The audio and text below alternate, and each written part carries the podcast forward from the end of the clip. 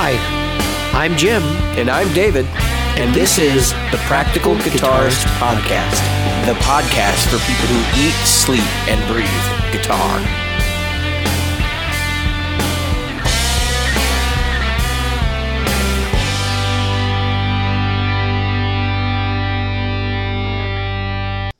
The Practical Guitarist Podcast is brought to you by Great Lakes Guitar Pickups. Great Lakes Guitar Pickups provides fantasy tones at prices a practical guitarist will love. Featuring top-notch construction, attention to detail, and a fully custom product, if you can dream it, Great Lakes Guitar Pickups can probably build it. Follow them on Facebook at facebook.com slash Great Lakes Guitar Pickups. Are you a regular listener? Why not? David here reminding you of all the ways you can participate in the Practical Guitarist podcast. Subscribe using your chosen podcast app. Review us on iTunes, Stitcher, iHeartRadio, or Google Play.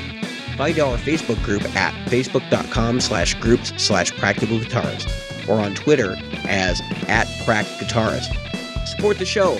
Merchandise is available in our Threadless store at practicalguitaristpodcast.threadless.com and donate to us via Patreon available at patreon.com slash practicalguitarist. Reach out to us directly via email at questions at practicalguitarist.com. Hello, Jim. Hello, David. Did you like the earthquake? Yeah, I saw that. It was Yeah, it was terrible. The birds were flying off in the middle of the earth. yeah, they were flying off to uh, you know look for shelter and safety. Yeah. Um, I've uh, um since the coronavirus has come, I've had to switch beers. yeah, I he's told you drinking this. Modelo Negro. Yep, Negro Modelo. So he's Uh, drinking the dark, the dark Modelo. Apparently, I they It's make actually- one. Yeah, it's actually Negra. Negra. Oh, oh, I thought it was Negro. Uh, yeah, it's Negra. You're right. That's dark in Spanish. I do know a little bit of Spanish, believe it or not.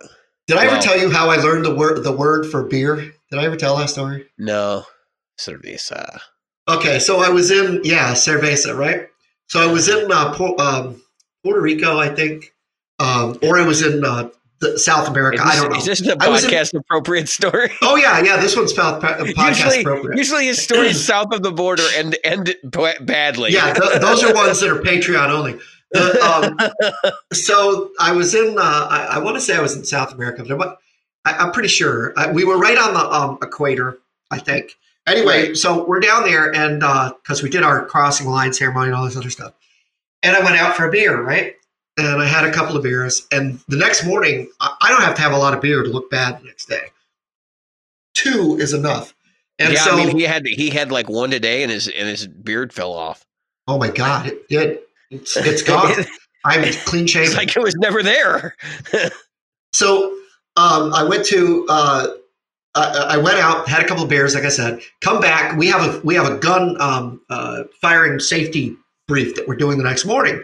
And the XO says, "Hey Chief, how you doing?" And I said, "I'm all right." And he goes, "You look pretty, rough." And I've got a big old instead of coffee, I've got a big old glass of water, and I'm just chugging water down. And he says, uh, "Geez, did you did you have too much cerveza last night?" I said, "Yeah, I've never had that kind of beer." He goes, what? And I said, yeah, I've never had cerveza. I've always had beer when I went out. And he goes, he just looked at me, goes, do you know what cerveza means? I said, well, obviously it's a local brand of beer because that's that is beer, you dumbass. he goes, that is the word for beer. It took me a few minutes to realize that what I had, what I would, that there was a different word for beer in South America. I'm 33 years old at this point, maybe 32 years old when, go- when this age. happens to me. Uh, I did the alchemy alchemy audio pedal building class. Oh, how was that? Uh, it was actually it was a really good learning experience. I learned how to solder again, and Yeah. uh, learned how to solder properly, and actually didn't make a complete idiot of myself. Uh, we put together, um, which is basically a Zen drive, which is like uh-huh. maybe twenty components. Yeah, uh, three different boards, ribbon connectors, the whole shebang to make everything clean and look neat and to function properly. And uh, we did it, and it it actually went really smoothly. My build was together in about four hours, and mine tested perfectly the first time. So maybe I've learned enough over the years that. Nice. I'm not a complete moron when it comes to Nope. building things and soldering Only- connections. And Yep. I'm only I'll a tell you- more when I made those XLR cables a couple weeks ago, I reversed the leads on one cable like four or five times. I just could not like perceive to get it right. Um, right. Good Saturday project, not a Yeah. good like Monday night project. and that, No. that was basically what was going on there. Um, but that was cool. They had they hosted in the back of a coffee house. There was like five or six people there, and it was a it was a good experience. Um, anybody in the Chicago area, uh, if you like Al- Alchemy Audio's Facebook page, they do post these events, and they do it frequently. I think they do it like once a quarter or something. So do you do Um, this online while they're, uh, or do you no, go there? You go there, and Oh, you guys- physically went. yeah, Alchemy is Oh, here in that. Chicago, so they Oh, cool. they rent like they rent like this uh, conference room in a coffee house, Uh-huh. and then you go there and you put together pedals. They bring your kit, they bring soldering iron, they bring you know all the stuff you need to do it, um, tools. Which that's another stupid thing. They they brought out tools, and I was like, I have one of these, and I'm like, that's just for poking stuff, right? And he's like, no, and then he Uh. shows me what it's used for, and I'm like, this is genius. Like I don't know why I never really figured out what this was used for, but I said this right here is genius, and I said this is worth a hundred bucks alone. So and it's only a hundred bucks. The kits are about eighty bucks on their own. So to go and do you know to do it in a classroom setting and actually get like advice from the instructor and learn um, the proper way to do things from a guy that basically tears down pedals all day long. right. Um, Alchemy Audio Audio is famous for their modding and repair business, and they repair all kinds of crazy like effects pedals. Um, oh, wow. In fact, I think they've even done some surface mount stuff. So, Mhm. but uh,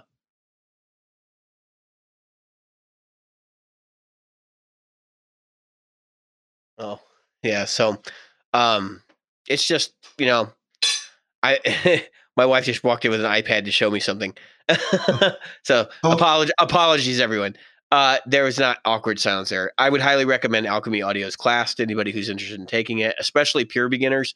I walked in, I'd built three pedals over a span of like five or six years, Yep. and uh, I still learned stuff. So for somebody who's an absolute beginner, this is probably the way to go.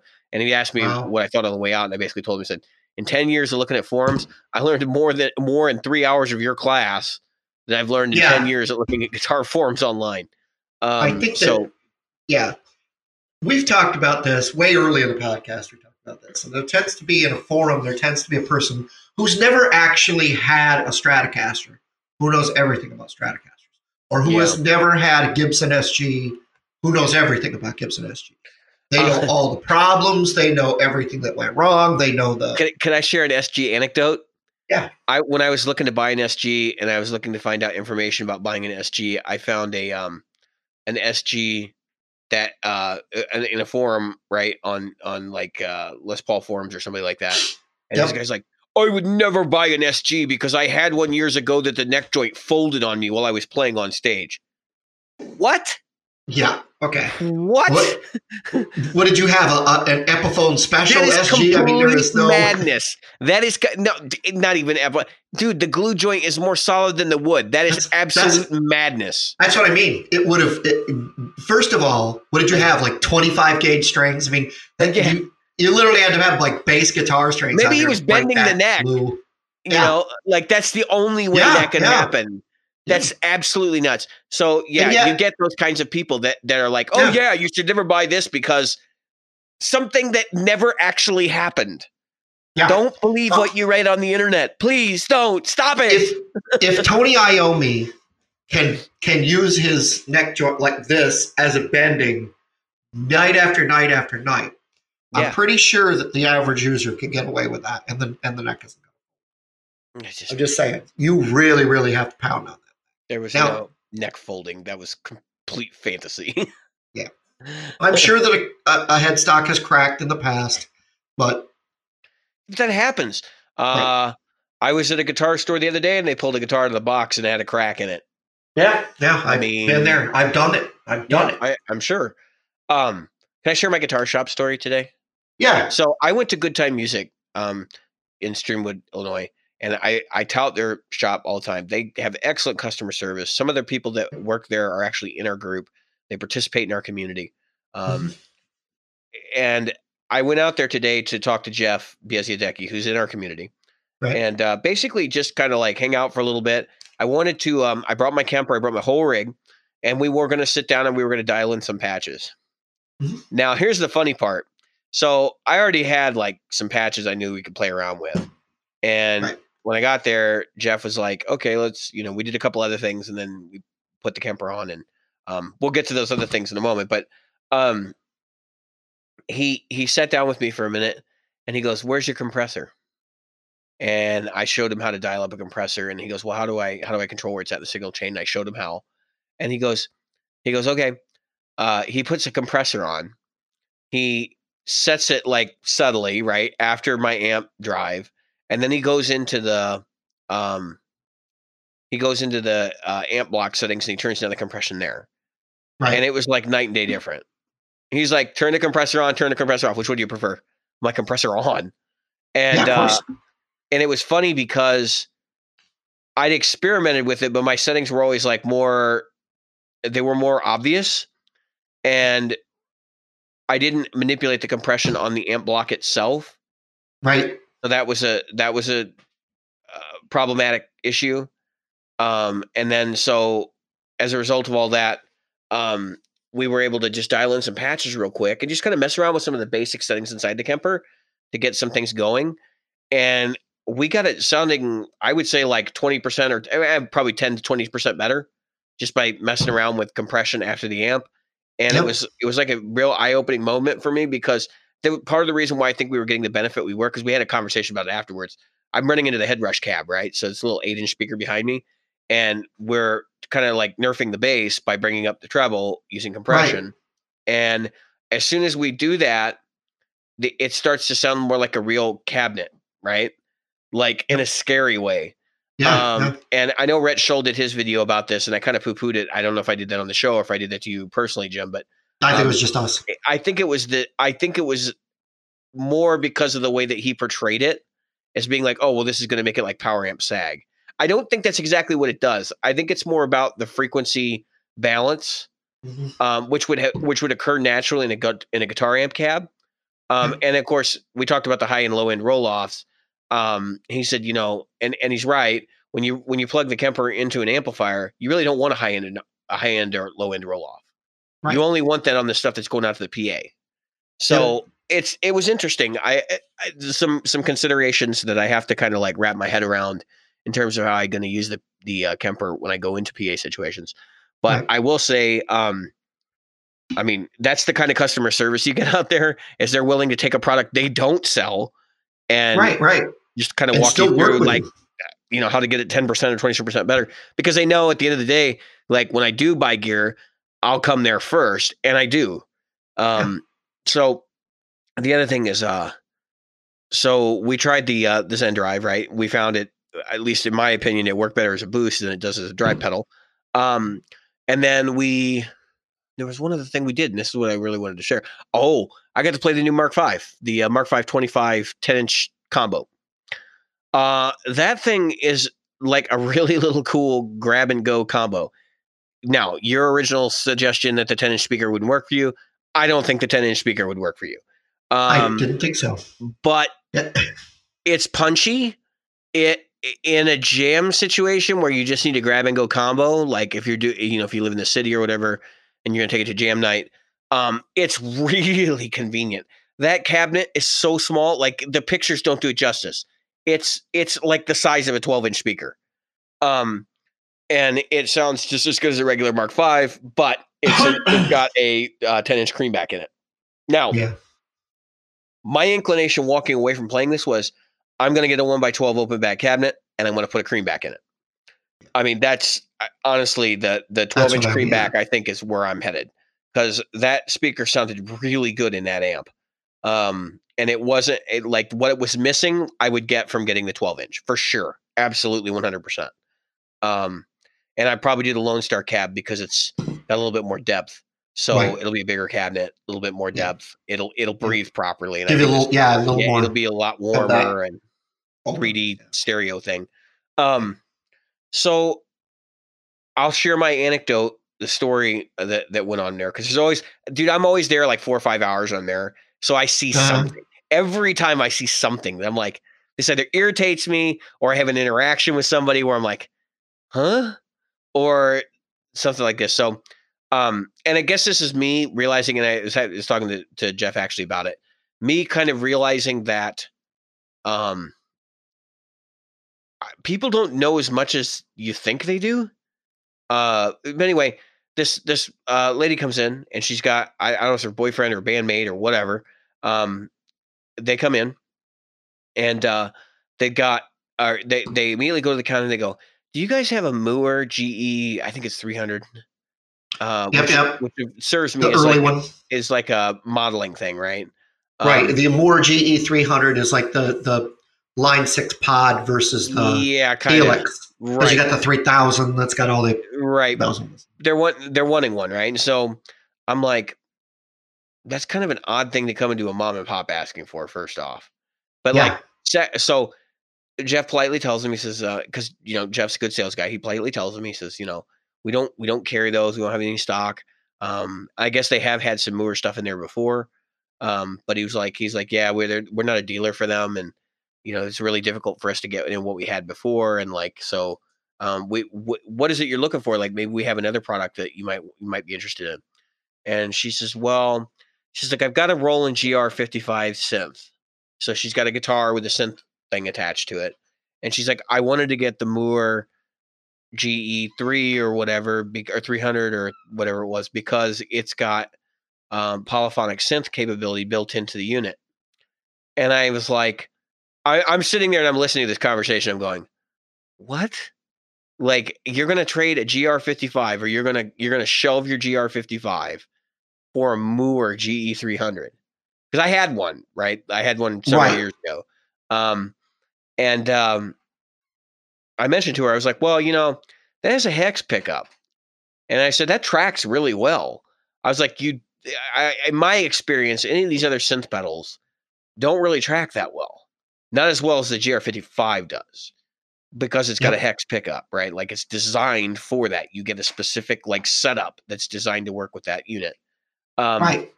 and so as we're you know we kind of converse a little bit and um i mentioned well you know Boss does have some stuff that will track better like the sy3 uh which is their you know compact synth pedal and the sy300 and then the uh sy or the sy 500 rather and then the sy 1000 right um, and Jeff knew a lot more about the 1000. And of course, we were talking back and forth about that and kind of like giving her an idea of what those are like.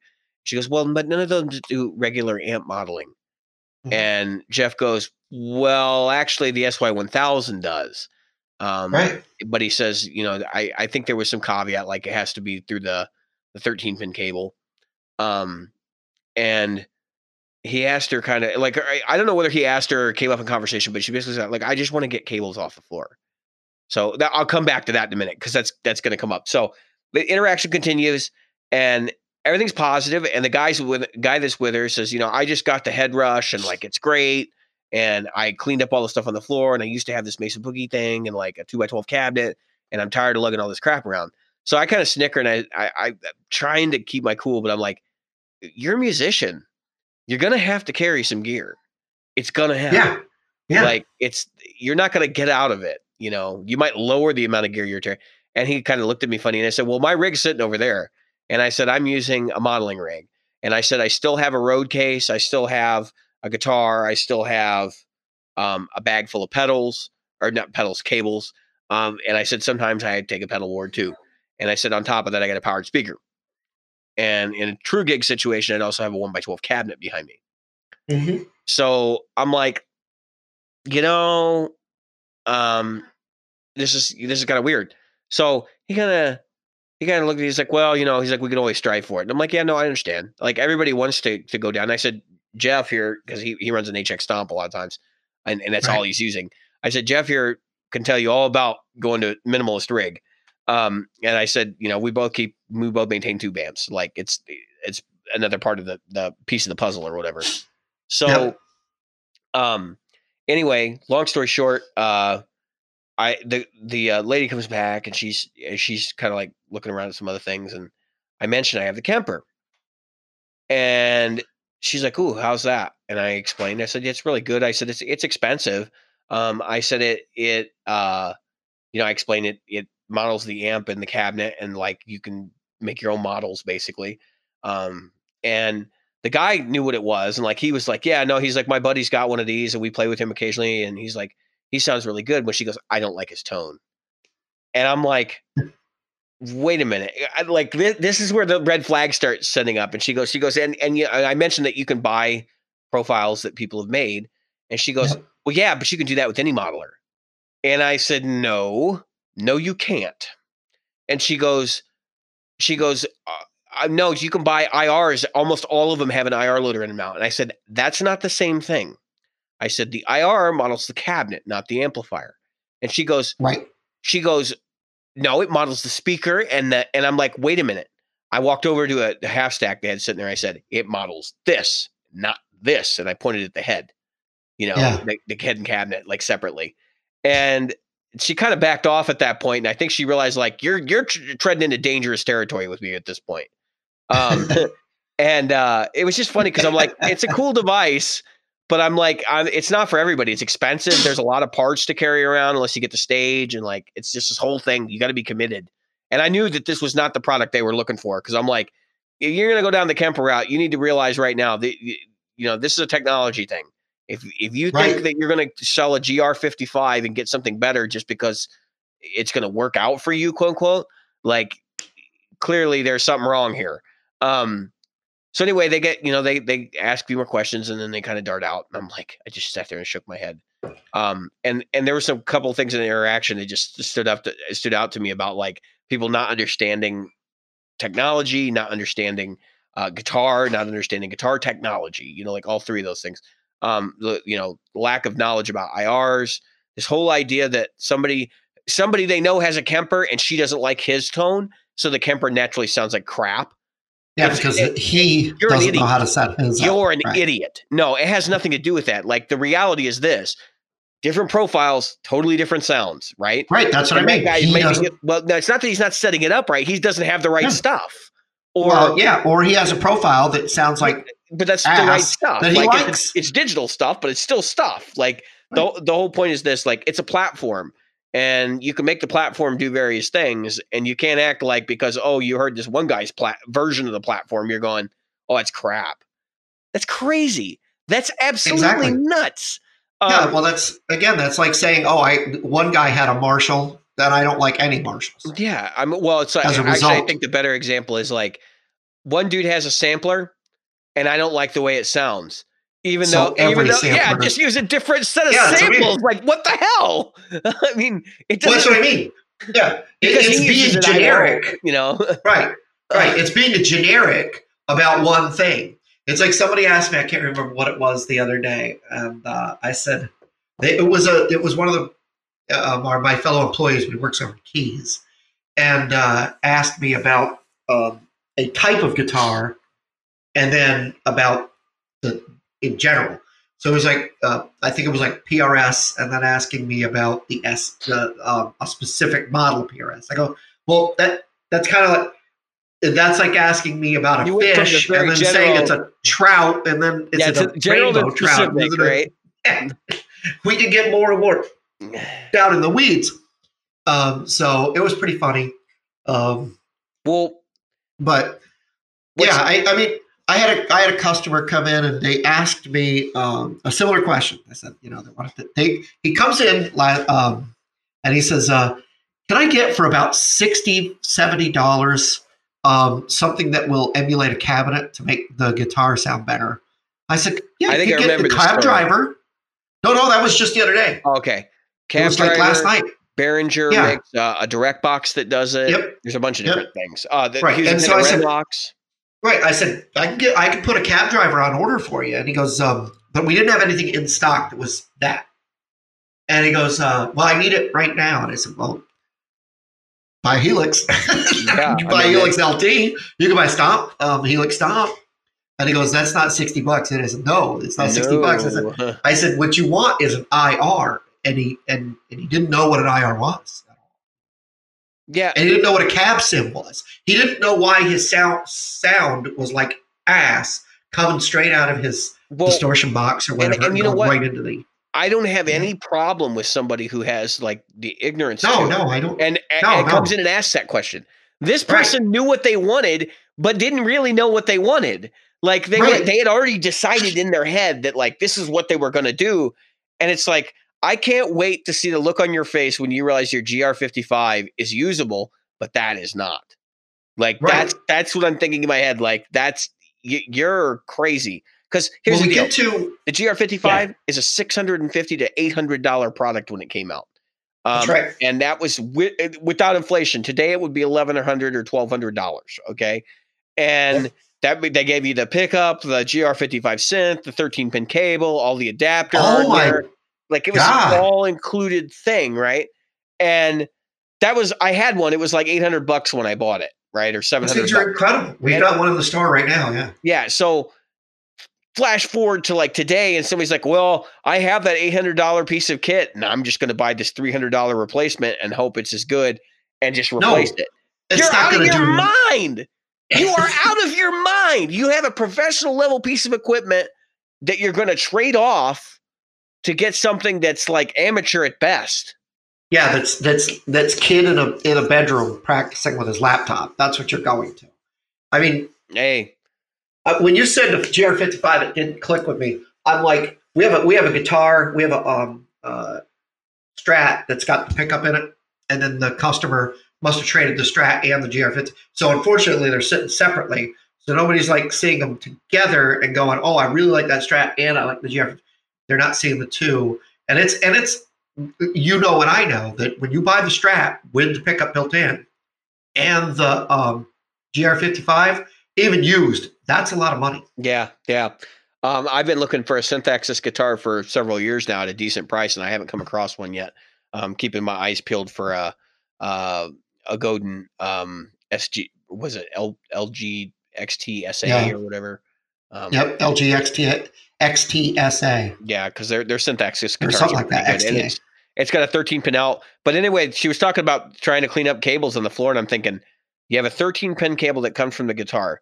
The synth has a quarter inch that actually runs your guitar into the 13 pin, and then that goes out to the GR55, and then you have two cables that come out from the 55 to one to front of house and one to your you know to your uh, amplifier of choice, right?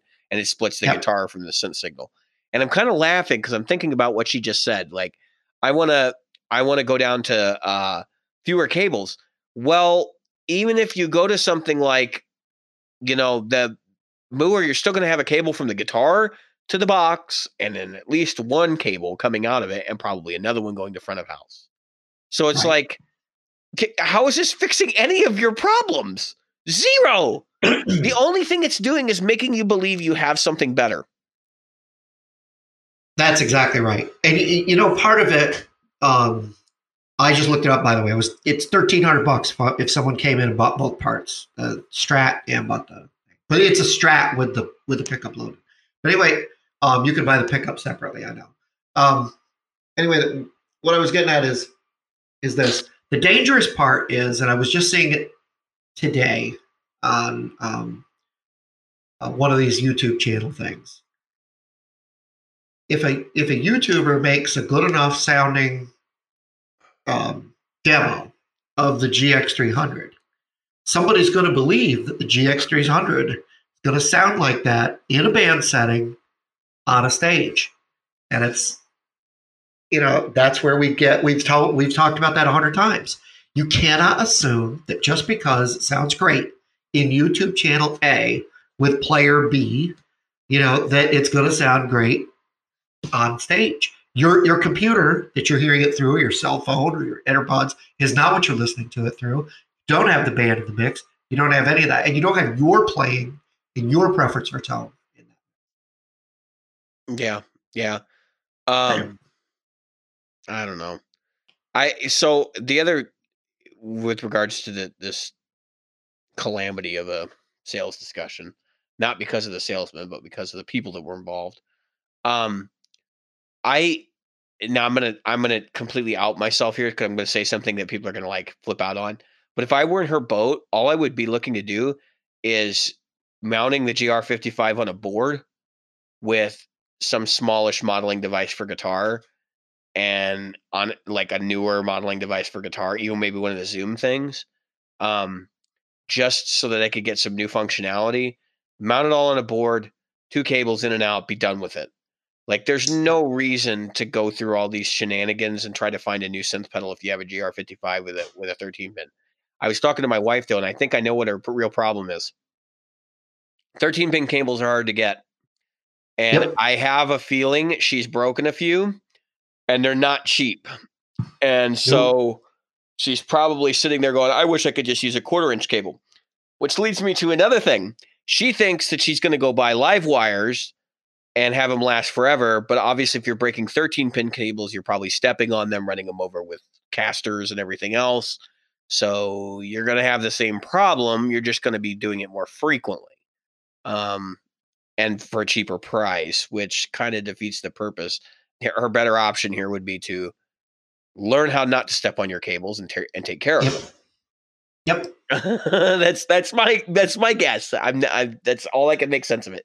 It's like the Lewis Black joke. If it wasn't for my horse, I wouldn't have spent that year in college.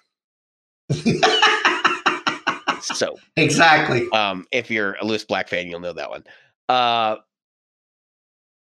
yeah, it, it- that, that's that's a great uh, comedy album too. That's the one from uh, Milwaukee or whatever. He talks about like you, my friends, have managed to turn drinking into an Olympic sport. it's true.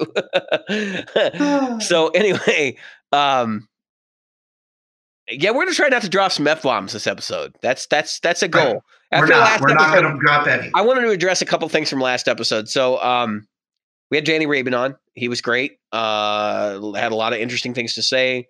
Um, provided some unique perspectives on jazz rock guitar or fusion guitar, depending on uh, you know how old school you are.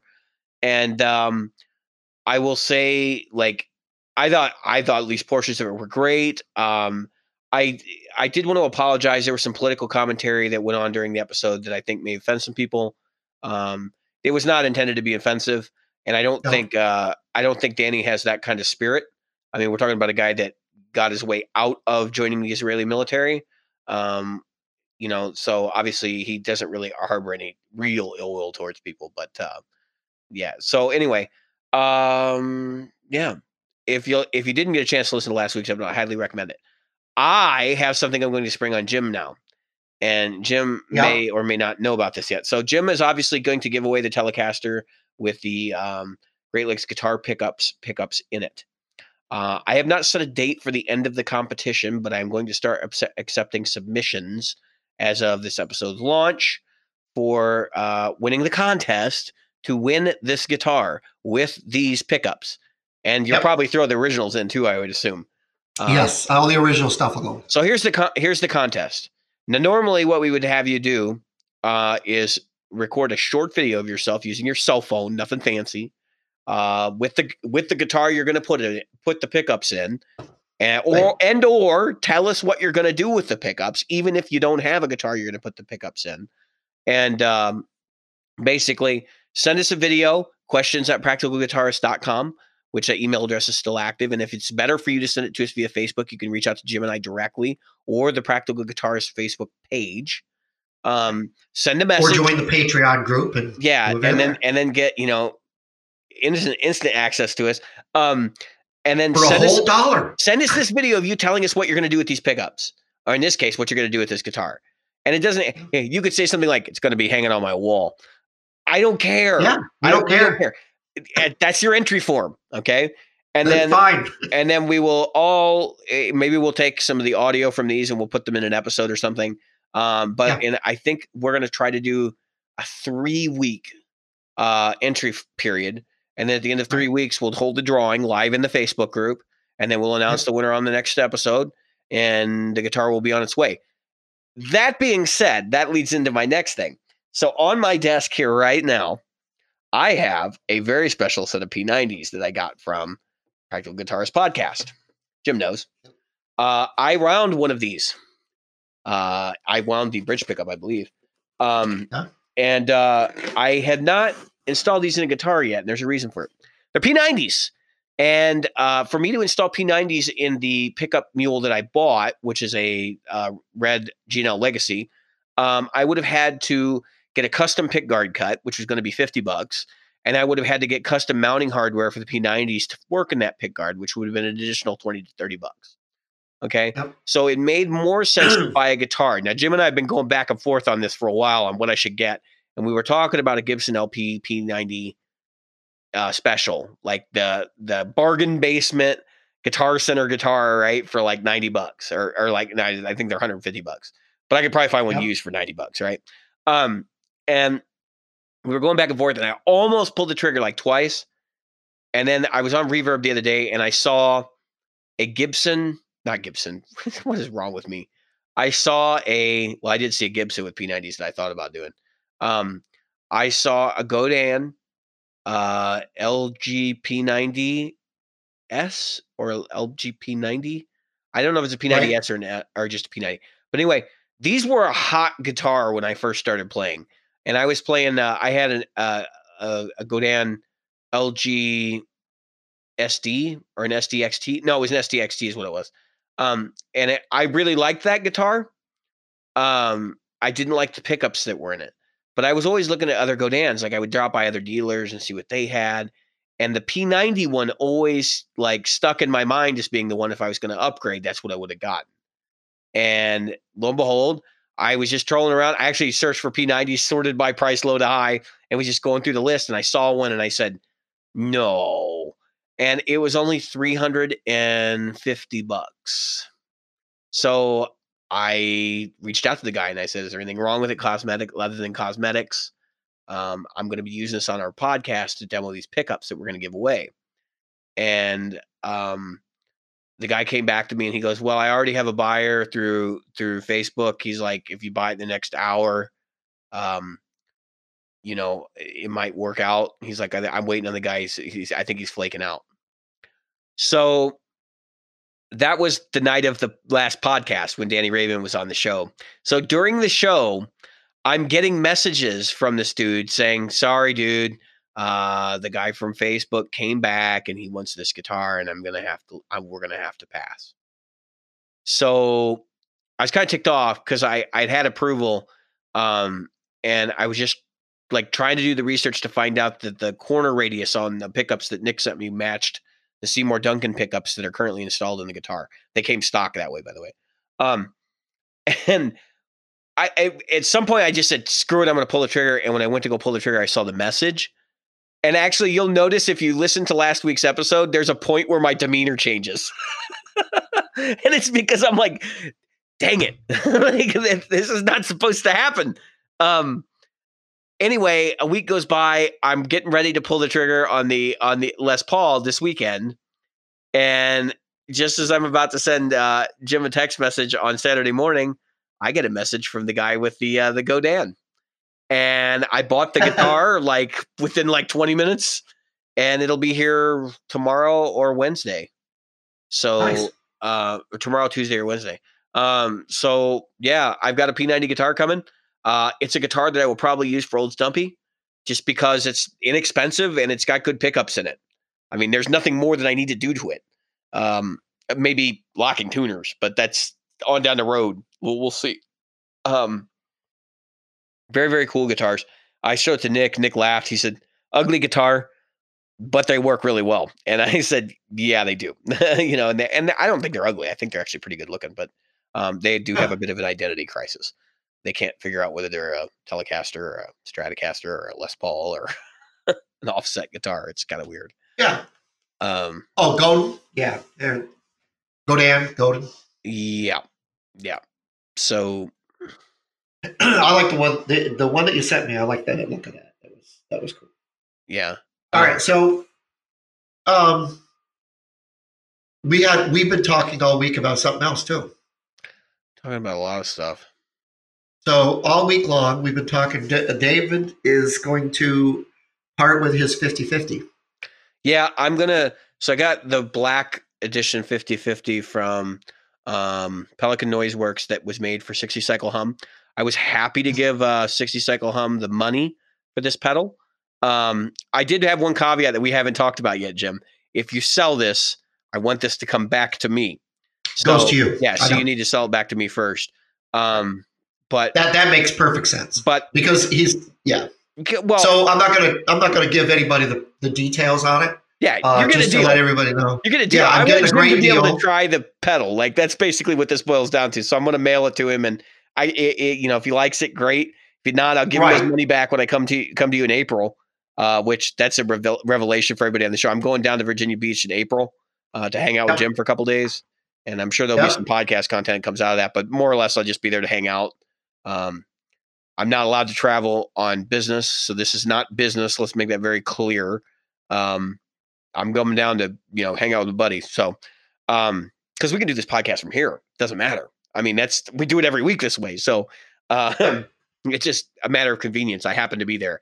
Um, so that's uh, like that's a whole other thing. Uh, with the the um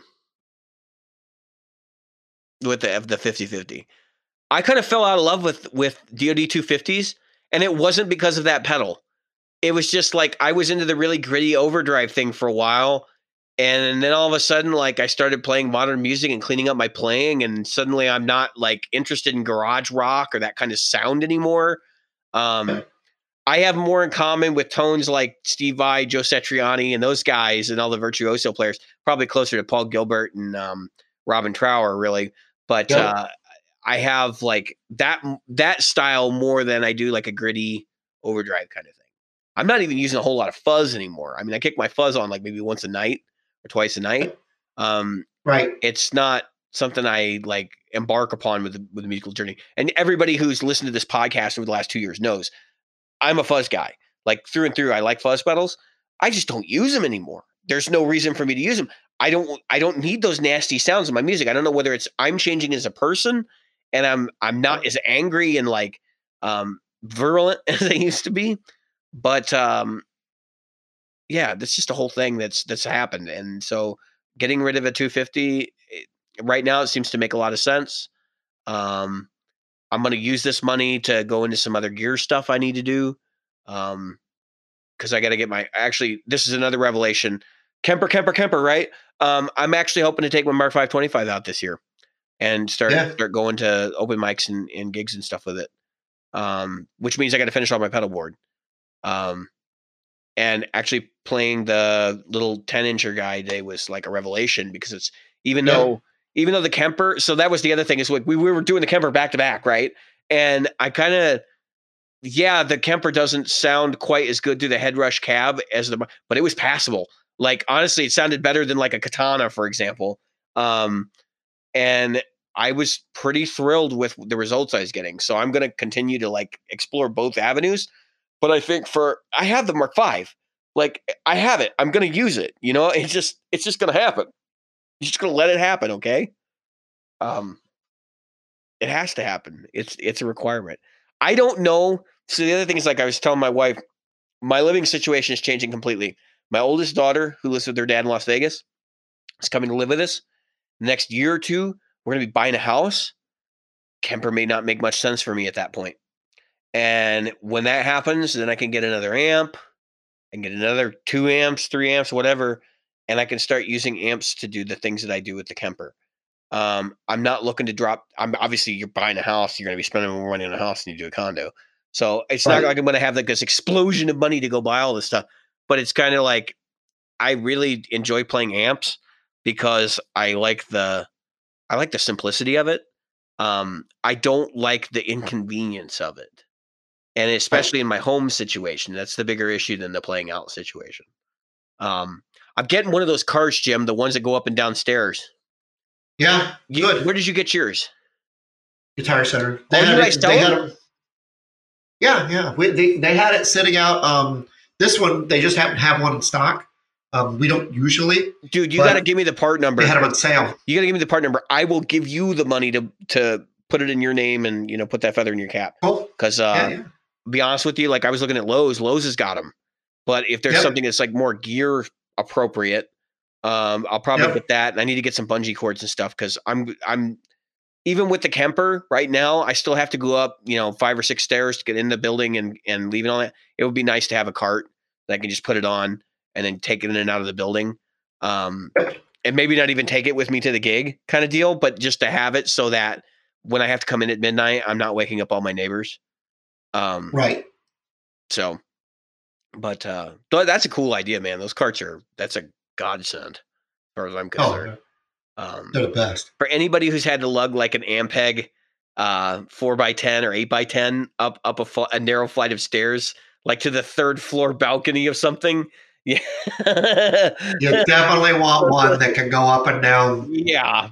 I don't know how people did it back then, man. I don't. I just don't. I can tell you how we did it.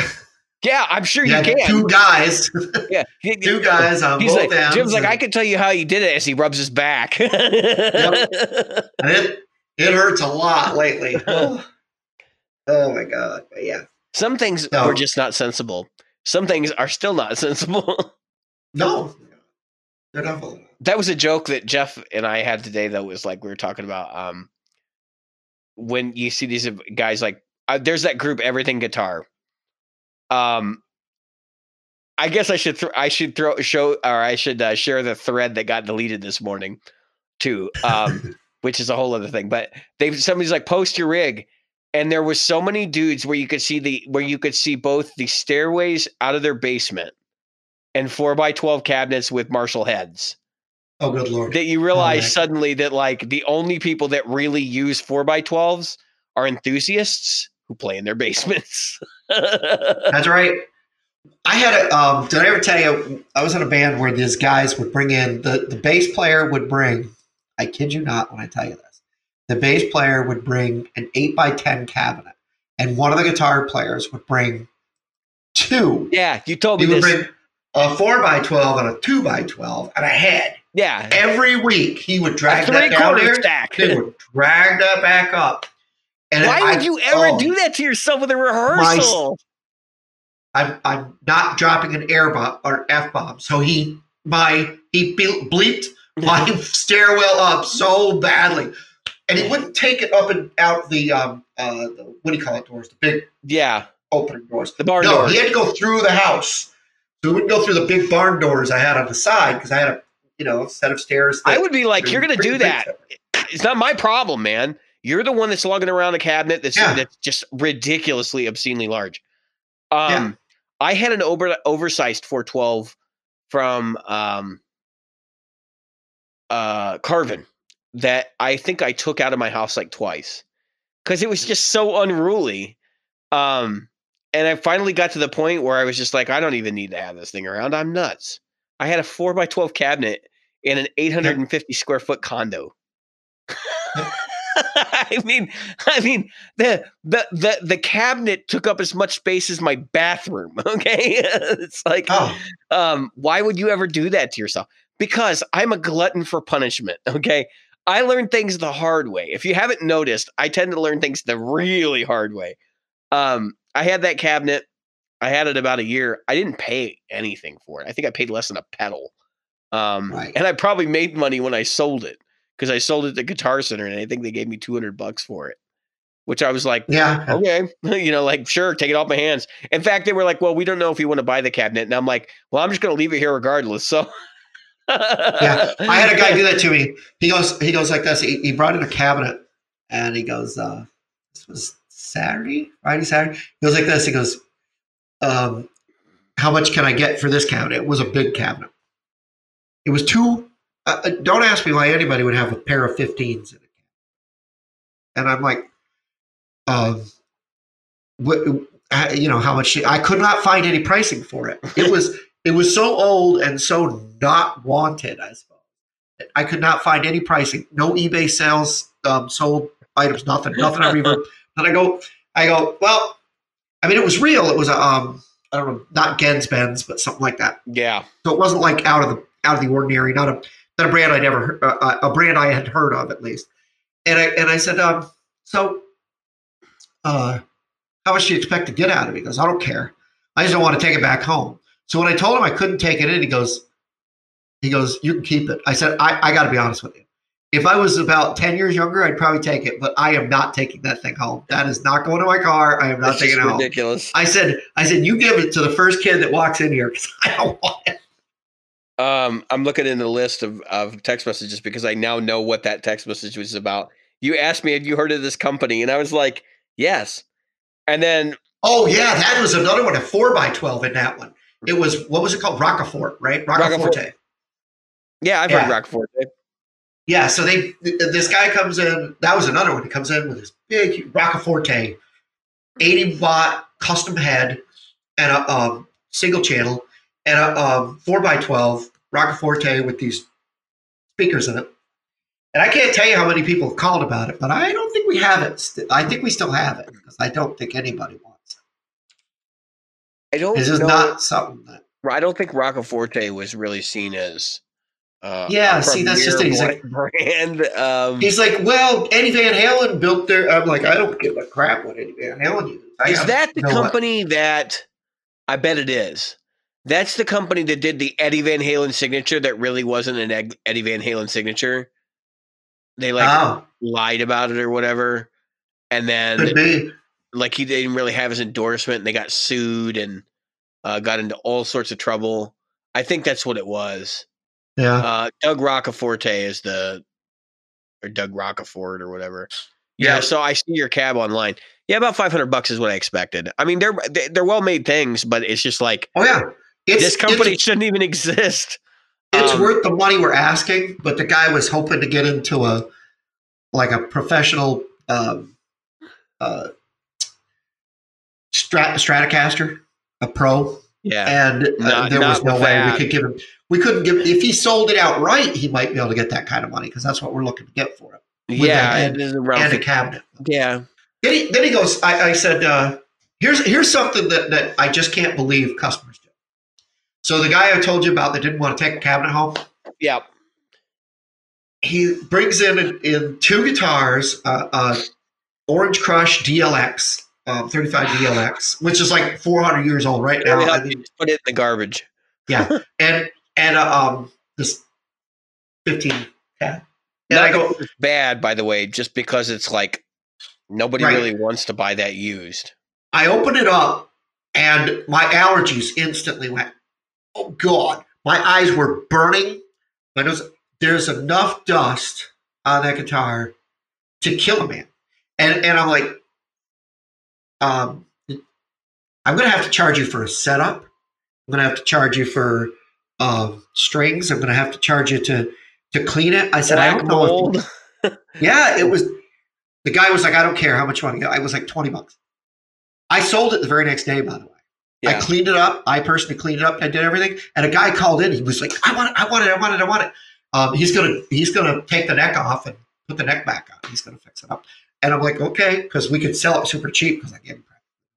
And the same um, the same with his uh, uh, he gave me a GNX pedal, a GNX 300. Now, when was the last time you saw a Digitech GNX 300? All right, this is this is G505 time frame territory, right? And he goes, he goes, I don't care. Um, and, and it was another guitar. But anyway, I'm like, why would you bring in one person brought in a guitar and didn't have any strings on it? Because they don't. I mean- all right. So let me put you in the mind of somebody who's doing that. Yeah, I have this Please. old guitar. I want this new guitar. Uh, this old guitar needs strings, but I'm too freaking lazy to put them on there. And I know they'll just do it for me, so I'll just take it in. Or this guitar's jacked up, but I don't have the time or the patience, the effort, or the finances to have it fixed and sell it outright, so I'll just take it to Guitar Center. Or I bought this on Reverb and I got it and it's junk and I can't send it to the guy on send it back to the guy on Reverb, so I'll just take it to Guitar Center and take what I can get right. honestly, that's probably your three most popular scenarios for like getting a guitar that's super janky when they bring it in. Oh, I'm telling you, it's just you know, like, would you trade in a car with like dog crap on the Yes. floor? Jim, yes, yes, yes. I have worked at car dealerships. Yes, that stuff Oh, happens. We opened a car one time and, it, and the trunk was filled with leaves. Leaves. Like, I, I, at the time, the effort to make this up, we opened it up and it was leaves. And it wasn't like leaves from last fall. It was leaves from like fall five years ago. And I'm going, how did this happen? How did this Right. actually happen? Did somebody leave the trunk open and all these leaves got in here? because because it would have been like amazing. I mean, this was like somebody took a rake and a shovel and uh, like a snow shovel And just snow shoveled the leaves into their trunk so they could get them out of somewhere. And then later on, forgot to take them out of the trunk because they never used it. And then guess what? they Five years later, they trade it in, and it ends up on a wholesaler's lot, and that's the end of that. So, yes, you're absolutely right. People do this with cars. They do it with houses. They, I mean, I guess it doesn't bother me when I say when I say to somebody, "Well, I'm going to have to I'm going to have to take a little off because we got to spend some time with it because I got to spend 25 minutes, 30 minutes cleaning it up, um, and we got to we got to pull the strings on, we got to put strings on." So that's and then the one guy, I was changing the strings on that one that I told you about that was really dusty, and I'm cleaning it, changing the strings, and the guy calls and he goes, "I want these particular strings on it," and I said. really? I- okay. I said, but I'm going to have to charge you for those. And he goes, okay, I don't care. Charge me for charge me for them. I had to pull the strings. I charged him for the strings I put on. I cut those off. I put the strings he wanted on. He paid for both sets of strings. he should. Yeah, I mean, I have a problem with it, but it was my time that I got a problem with. I'm like, bro, pal. um, no, I'm just thinking about the, the, ma- the madness of some Oh, of this God. stuff because, like, I, I seen some. I seen some things. I've seen some Seen some things stuff. happen. Yeah, and you cannot unsee what I have seen. Um, Oh man, I, I've told you, there has been stuff I look at it and I go, what the holy heck? I mean, I, things where obviously animals have lived in the back, like oh, oh wait. Wait, we had one pair of guys bring it in. I don't want to describe the people, but I'll just two guys bring in this guitar. Right? I don't know how much how much you give us for it. I open it up and I'm like, "Is there bog water in there?" That thing smelled so much like a bong. I mean, it was like, that's not legal in Virginia Beach, is it? no, it's not legal yet. I mean, they could do it. I mean, here in. Chicago, that's probably going to be the norm from now on. Well, So, Bernie Sanders gets in office, it'll be legal everywhere. So yeah, that's cool. uh, so alleg- anyway, allegedly, and I'm all for it. allegedly, I'm all for it. I don't care. for him. yeah, I don't care. I, I, you know, but I mean, it was like, oh god. I mean, I just stood there. Every time I opened it, I was like, oh, I was looking for bog water in the guitar. Jim, I like, know what this reminds no way me of. it smells like this unless This- they used it for a bog. This reminds me of that stupid, awful Ibanez I had, Oh yeah, where I opened it and someone's couch was inside. yeah. First, we thought it was packing materials. No, it was like clearly was somebody had couch. gutted their furniture and like thrown it in the ba- the gig bag. I hope that guy is listening to our show. I hope he's found me on Reverb and like like hunted me down and all this stuff. Yeah, I I dare you to send me a message at this time. yeah. I'll tell you about my story with your guitar. Whoa, What's what a what's incredible is crap. Every one of these guitars that came in that needed like super super care. They're all they all went that. oh yeah, always, always. because always somebody's always looking for a break. And when somebody can come in and get a you know get a guitar for sixty bucks or seventy bucks, they're gonna buy. It. Yeah, yeah. I mean, how often do you sell guitars out of your store that are under hundred bucks used? Not very often. Yeah, I was gonna say it's usually around two hundred bucks, right? Yeah, yeah, yeah. Most of the used stuff is two hundred or up, and so it's surprising to see when somebody brings in something that usually you can't take it because we can't like we'll take a credit card or something light and try to stick it underneath the bridge, and if the bridge is lifting enough that I can put something small under it, I can't take it in. Or if the you know What uh, you're talking about with a Strat? No, a guitar, or, uh, uh, acoustic, acoustic. Oh, I was gonna say. no, yeah. no, with a Strat. Yeah, no, Oh, I was gonna be like, you guys won't take a floating bridge? like, no, no, no, no, no. like, wait, what? um, no, it's an acoustic. Yeah, yeah. Oh no, we yeah, we probably have maybe two or three guitars that are under hundred dollars that are that are electric, but they're usually those. You know, somebody will bring in a Gio, or they'll bring in a Yeah. Mitchell, or they'll bring in a um. You know the the, Oh, what's uh, the, the guitar they wasted money on. the the bullet that comes out of a guitar pack? Yeah. Like trying to sell the parts off. And it's like, All right. So you got some stuff going on with your board. Let's let's talk. Yeah, let's talk about my board. So I, I, I played around tonight. I, I sat down with it for the first time. I really, really played around with the dark side. and I've finally found a fuzz I kind of like. I, I actually like this fuzz, which is weird. And I know you're going to tell me because it's not a real fuzz or something, No, I like it. I like the fuzz on it. it- it's, a and I, it's a muff. yeah, that- that's weird. It's a muff. Yeah, because I always like my my muff as well. So I guess that's Well, I bought you the one, and I'm like, yeah, he's Yeah. gonna like it. Like, duh. Yep. And uh, I keep it in the middle. I don't know what that means. It's not flat. It's not. What are you talking about? Scoop. What are you talking about? There's The, uh, three. There's three tone settings. control. Tone control. No, there's three settings. There's a little toggle switch. It's flat, middle, and I, I guess normal, and then scoop. So Yeah. uh, so little it's toggle different. switch. Basically, they're supposed to emulate the different eras of muff that he used Right. because he's then- used all of them. He's I've been using the to it. flange, the flanger rotary side of the other thing, which I really like. I, I I don't put a lot in there, but adding a little bit of that really adds to the um,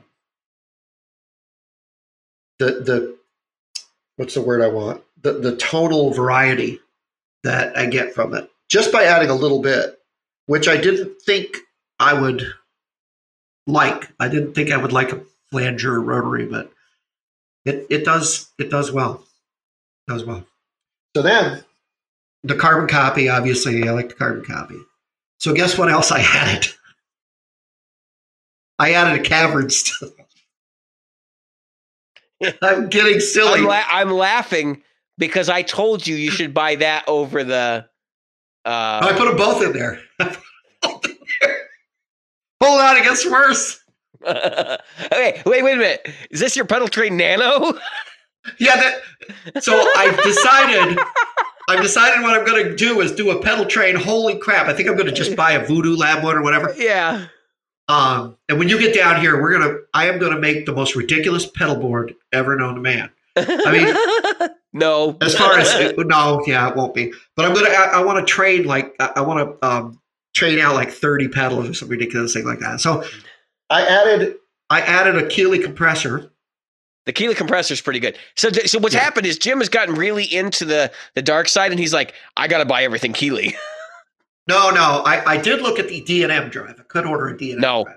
No, no. I'm going to get the 50. At least one side of that drive is going to be too pretentious for you, Jim. exactly, exactly, and it's going to be the M drive. Probably. It's going to be the M side because I I'm all right with the D side, but the M side is not my thing. I'm having a good time tonight, man. Let me tell you. I'm having a good time. Um, It's my it's my son's 20th.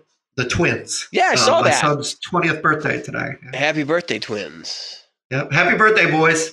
Yeah, Um, not that they listen, but No, why, why would they be interested in what their old man does? they don't care. I know my kids aren't. So, um, to add insult to injury, when you get here, I might have a new baby. What? Yep. She would weigh about uh, three pounds, and her name would be Rosie or Sophie. Uh, Rosie has blue eyes, um, and she's kind of brindle in color with longer hair, and Sophie is brindle but shorter hair uh, with brown eyes. Okay, so It's a miniature dachshund. I was gonna say furry babies. yes. furry I'm gonna get bit a lot because you're gonna get you're gonna get dachshunds and they like to bite. No, they don't. I, I've never had The one of my snippy, miniature snippy little dog. I like I like dachshunds, so um, but they're, they they can be pretty snippy. Depends. Uh, Well, I don't think she'll. By the time you get here, she won't be really like I'm the king of the house yet. No, she'll she'll probably still be peeing on the floor. Yeah, she'll still be pissing on the. Instead of me, I'll take her out for a walk, twenty minutes around the block, come back in, and then she'll piss on the floor. Yep, that's, That's how what it they do. That's how what they do. works. that's how it works. I don't know why. Every dog, every dog I've had has done that to me. Every time. Yep. That's it's not a unique experience, Jim. That happens to everyone. Yep. Um, yeah, man. Um, so there's been some some listener. Um, so I'm looking for another ridiculous pedalist ad. oh, I'm getting the 50-50, you need a ring mod. a ring modulator. That's the most ridiculous pedal you could possibly put on there. You'll never turn it on. It'll be awesome. Yeah. So now I've got I've got two wah pedals. All right. Sounds to me One's like you need a good phaser. You need a phase 90 or a phase 95 Oh yeah, a Phase 90 script. or a phase 95, the same thing. Yeah. Um, or the even if you get like a used uh, EVH phaser, those are Yeah, Uh, yeah, the- the EVH. the one. EVH one is like a phase 90 script logo and the other one in the same box, but it's a bigger box. Yeah, I'm kind of wait. Um, yeah, that's exactly right. I'm kind of waiting for somebody to get um, a, you know, like I said, to bring one in and then go, hey, how would you take? You know, Well, the the um the 50 50 I can just go ahead and tell people what the 50 50 is going to go for. So the 50 50 is going to go for the train wreck uh the Ethos TWE1, which is their train wreck in a box. And then I think the um uh I didn't have the I didn't have the heart last week when Danny was going on about uh Vertex effects to be like, "Hey man, I got an Ethos and I live like, you know, an hour from you. We should get together. I'll show you the Ethos cuz Yeah. it's going to change your life." Um but uh the cuz cuz he uses the Dumble in a box from from Vertex. Um Yep. and he also uses the train wreck from Vertex, so I'm going to get the Ethos version of that and or the custom tones version of that. And then uh I need so that you're going to half pay for that. Basically, is what's going to happen. I'm going to have Yep. to come up with the Oh, other okay. hundred bucks, but or whatever it ends up being. Um, Yep. I think I think they're hundred. I think they're two hundred something. So it's gonna. I have to make up the difference, but um, plus shipping and all that. Um, Right. and the other item I need is a delay reverb, and uh, I need a I need a univibe, three pedals. But the more expensive thing, which I'm learning about, um, and learning all sorts of fun stuff about because I didn't really know much about them before, Right. um, is the direct box. And direct boxes, you can go cheap. You can get like a Behringer direct box, and it'll do you fine. Um, you can get passive. You can get active. Now, for using passive pickups, you need an active direct box. That's what most people say, right? Like that's the general rule of thumb. For active pickups, you want a passive direct box.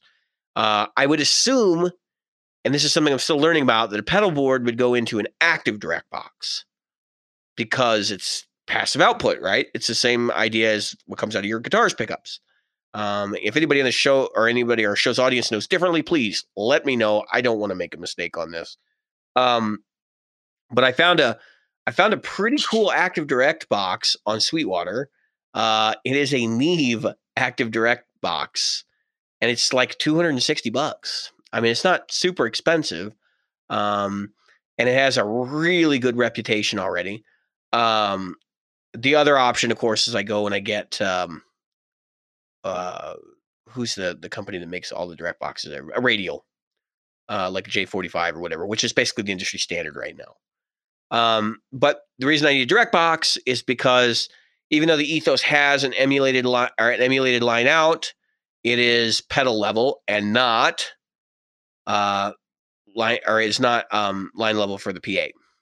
So right. um I'm gonna have to attenuate that. I might even try my hand at making my own direct box, which I could Yeah. do pretty easily. Um, but there's transformers involved, which makes that problematic. Um, but ideally, at the end of the day, I'll have a direct box. It'll be mounted underneath my board. I'll have my delay reverb, which will be literally turned on and left, um, and just to add some ambience. And then I will have my Univibe out front, and I will have my train wreck doing most of the work. And that'll be that. And my pedal board will be done. Um, I'd like to start gigging with this pedal board with Old Stumpy, even. Um, and I think we're going to use that with the Mark V, and that's going to be the thing. Um, so Kemper or Mark V, depending on which gig and what our requirements are. If I have to go direct and all those different things, that changes things significantly. But um, just to be able to play guitar, and I'll I'll break out my E609, which at Gearfest I'm hoping to get an E906, um, so that I can get the nicer sounding one. Because I've heard some AB comparisons now where the E906 actually does sound significantly better than the E609. So, Right. Oh, that's a mouthful, and it's a lot of gear jargon. um, I I met some people in the class the other day, and I was telling them like, this is not our show. Is a we talk about gear a lot, but it's not a gear podcast. Nope. But it is a gear podcast because let's face it, guitar mean- players are obsessed with what they're playing with. Yeah. I, I, you know, honestly, I don't have any gear I want right now. Um, but I, I gotta say that that when I added that, uh, uh, to my pedal board, I I'm enjoying it. You know, the the Well, I mean, but here's pedal, the, pedal boards are the- like crack, man. yeah. You get started, and it's easy not to stop. So last night, a woman comes in and she's buying a cajon. You know, the, the cajon. So it's a little one. It's only like um, the size of like uh, an iPhone, only squared off, obviously. A little bit bigger, like two iPhones tall, right? Uh, or wide, I should say, but the same height as an iPhone. So it's a little thing. She she says, uh, oh, it's for this. I said, do you want to get the coverage? And she said, yes. And I, and I was like, nobody would buy coverage on that. She goes, it's for this little guy. She had a little kid who's still drooling. You know, I mean, that's how little he is, right? He's cute little bugger. And he's getting a cajon from mom. And, it, and because he's got rhythm, and she's like, I, I want to, you know, I want him to be musical. Foster. I play I play bass and dad plays guitar and he's gonna play, you know. And I was like, wow, that's awesome. I think it's great. And so what's funnier though is uh, that when she says this, the baby's looking up and he's reaching out. I said, I said, I hand it down to him. I said, say goodbye to all the money you've ever had, because, all the money you will ever make, because this begins your your journey of gear. oh, that's the so, baby- that's so good. the, the baby smiles and he laughs at me.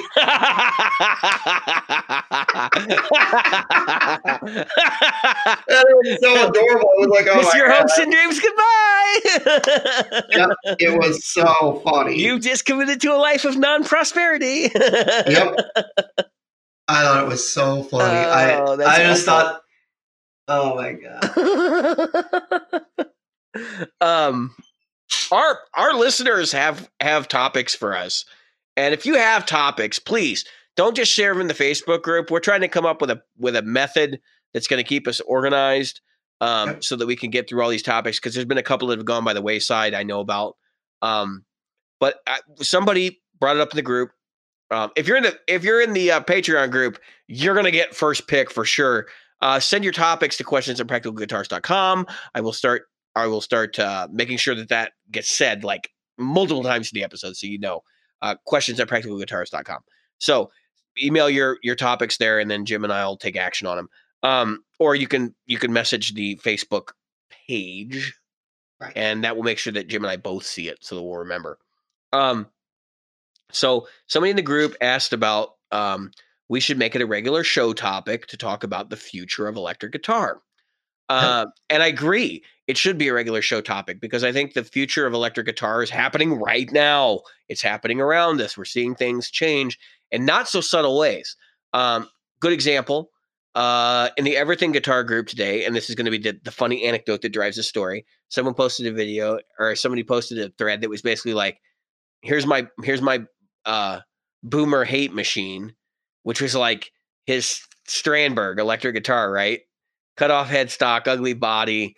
Um, and I'm smiling because I just think it's hilarious that somebody's going to like try to pick on the boomers. At, at this point, it's just a non-issue for me. But um, yep.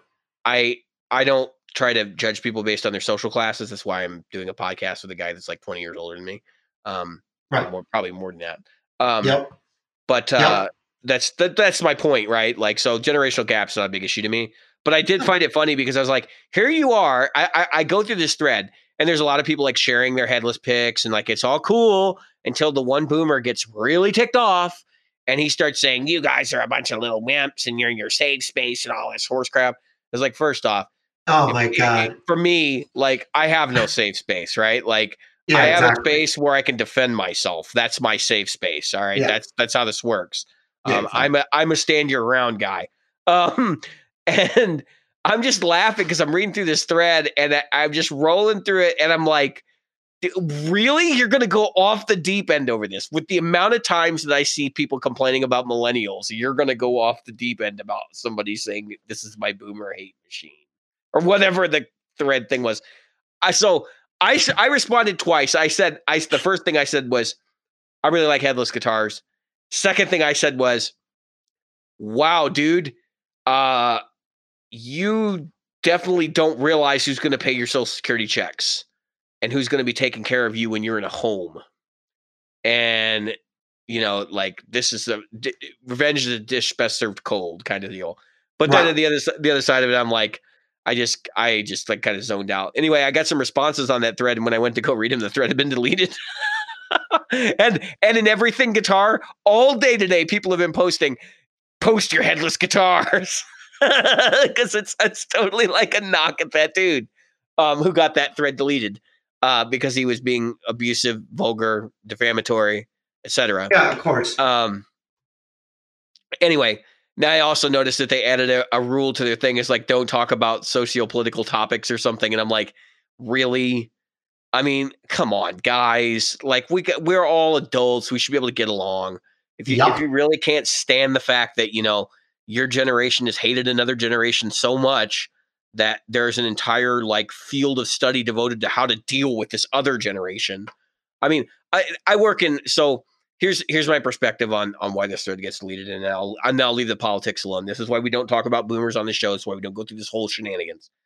Um, everyone knows that the generation prior hates the generation past them, and the generation past that generation. right? Absolutely. That's that's just a given.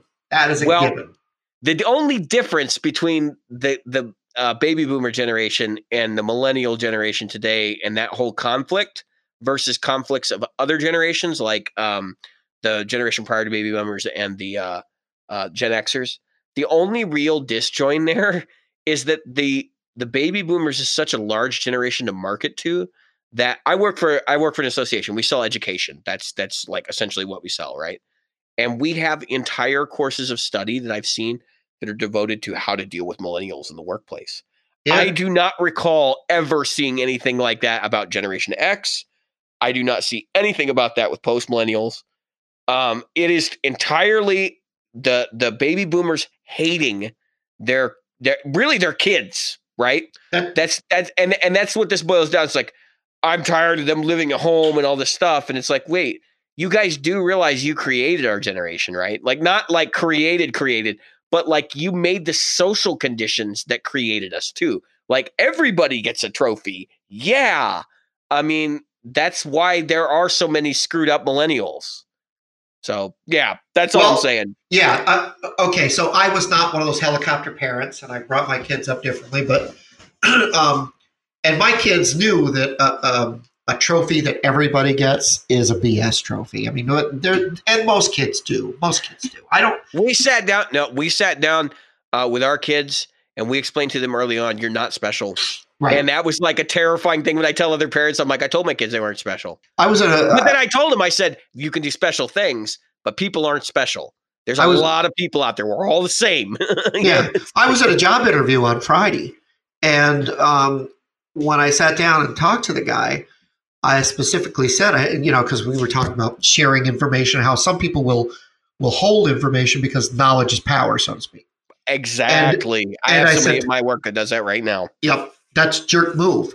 And I said to him, I said, I was always for it. taught. That's right. I was always taught to share your information because you always want to train your replacement, and no one, no one is irreplaceable. So don't think that because you think you know all this stuff, you're the only one that knows it. You're not. You're not the only one. And so uh, that that's why we're actually not all special. Okay, Right. just saying. Um. So, along with the boomer conversation, Yes. uh, he, we- you know, headless guitars are a big thing right now, and you could see this this climate changing for like modern guitars, right? And like that's been a thing for a while. Steinberger, uh, a boomer, designed the headless guitar, like the first iterations of them, right? That were really popular. Yeah. And I want to point out something. Steinberger went out of business because they were so popular they couldn't keep up with demand. And they ended up selling out to Gibson, and Gibson ran the company into the ground. That's right. um, it wasn't because they weren't popular. No, it was actually the opposite. It was like the DeLorean problem, uh, except without the drug investment.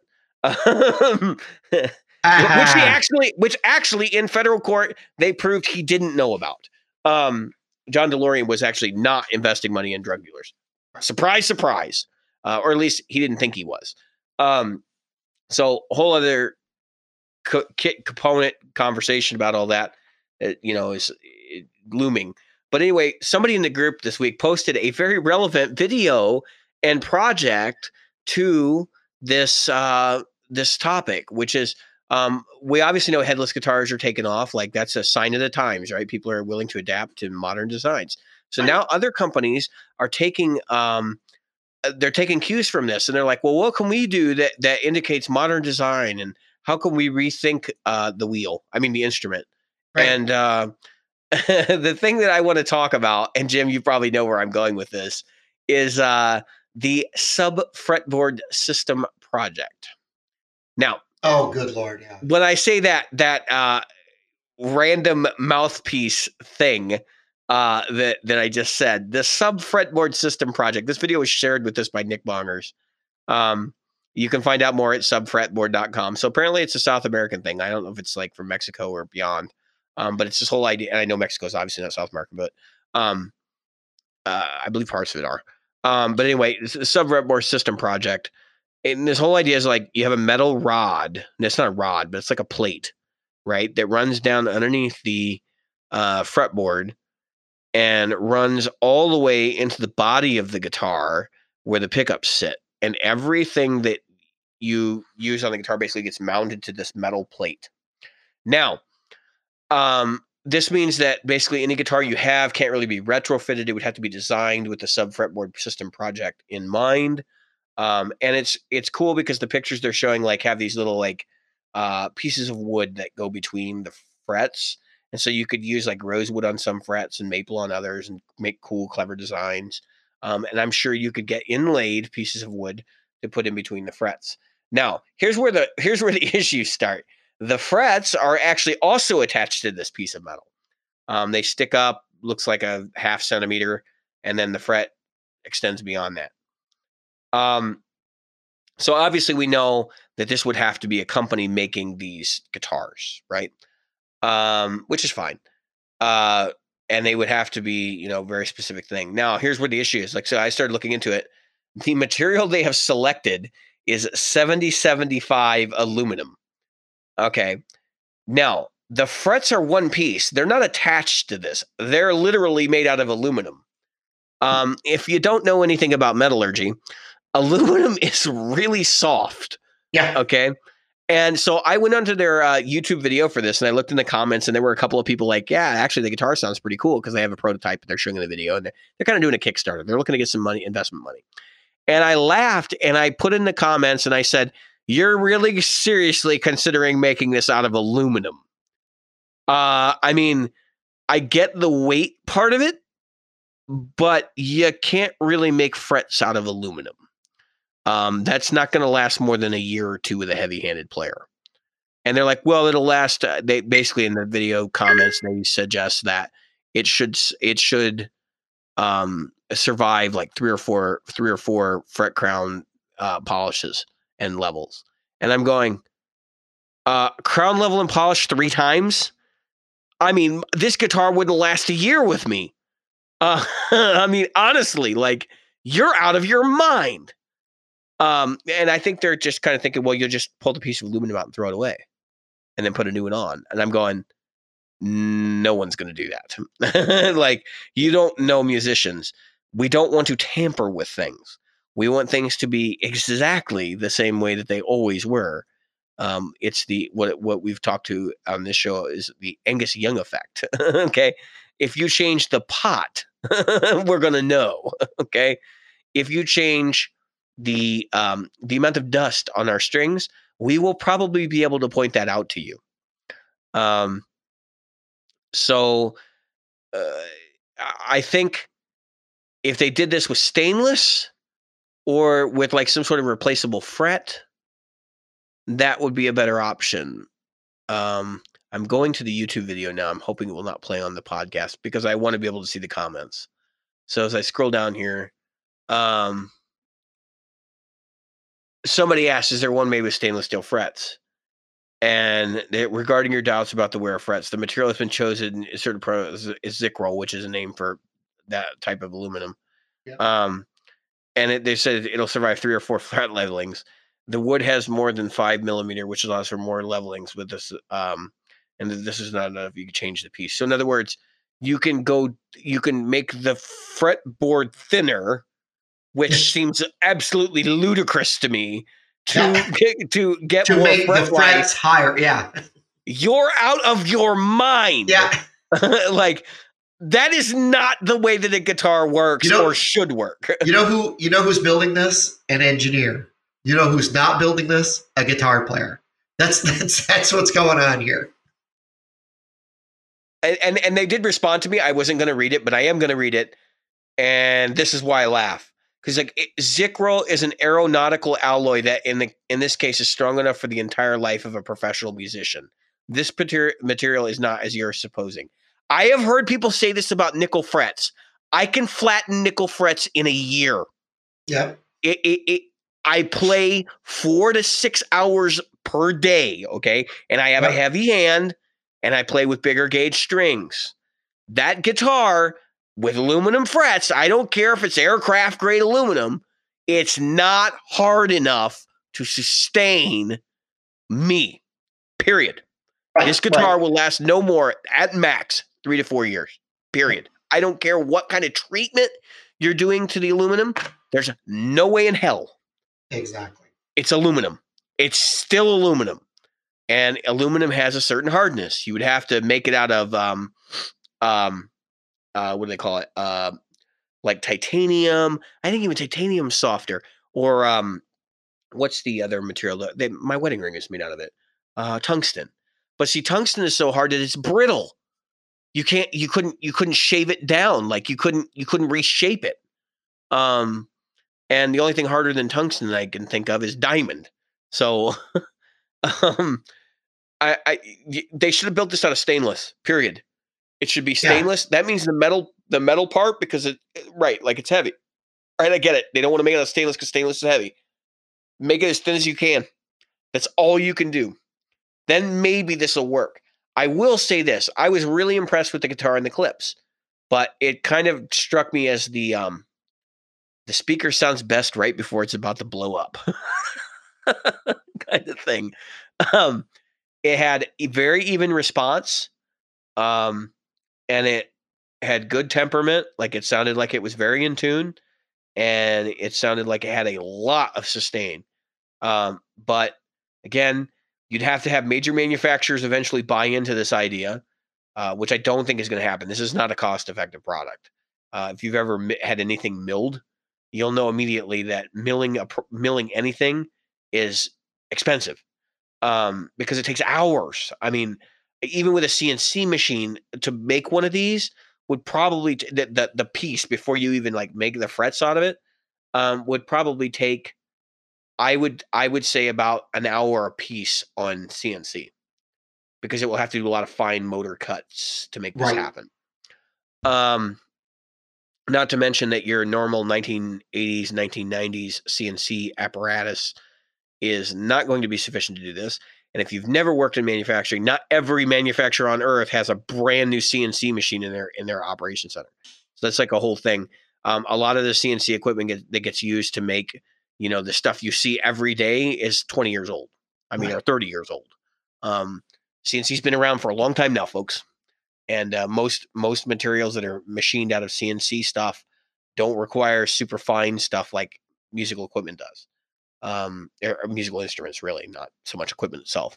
Um, I think it's a cool idea. I just don't think this is the future of electric guitar. I'll be I'll be completely brutally honest with you. No, no. Um, it's a cool concept. I I could certainly see some of the elements of this getting um borrowed by some other manufacturer later um at a licensing cost Yep. that would that would certainly um certainly give nod to this like i could see somebody doing this and putting actual frets in it and just making sure the frets make contact with the metal um or even epoxying the frets to the metal um, so that there's good contact there um and then you know running a metal plate underneath your pickups.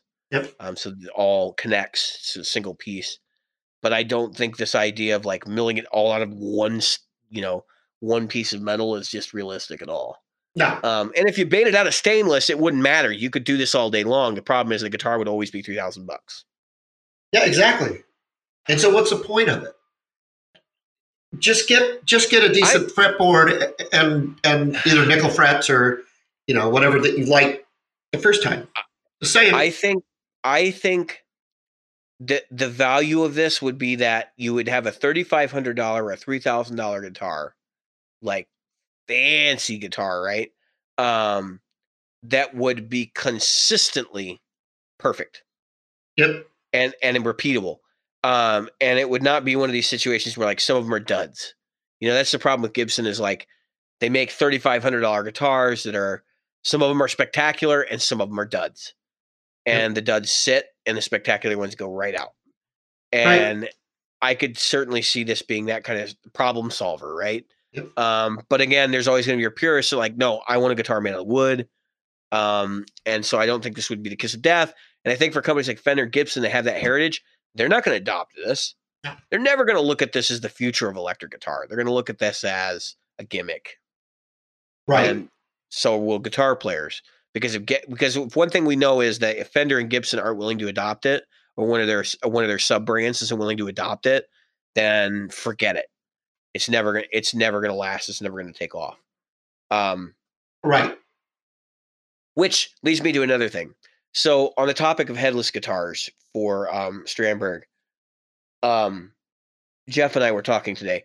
Uh, we figure Kiesel, E ESP Ltd, um, not Kiesel, ESP Ltd, Schecter, uh, Ibanez, or somebody like that is going to come out with a headless guitar. Yeah, I was Um, surprised not to see Summer one. NAMM. At Summer NAMM, I ha- I have thrown my lot in. I think Ibanez will be the first. Yeah. Um, I would not shock me to see Ibanez and Schecter do the same Yeah, I was going to say, I think Schecter. because I think Ibanez and Schecter are directly competing with one another. Yeah. I have some observations on both of those brands as well, or all three of those brands really. Um, but I think Ibanez is closest. We've talked about this on the show before.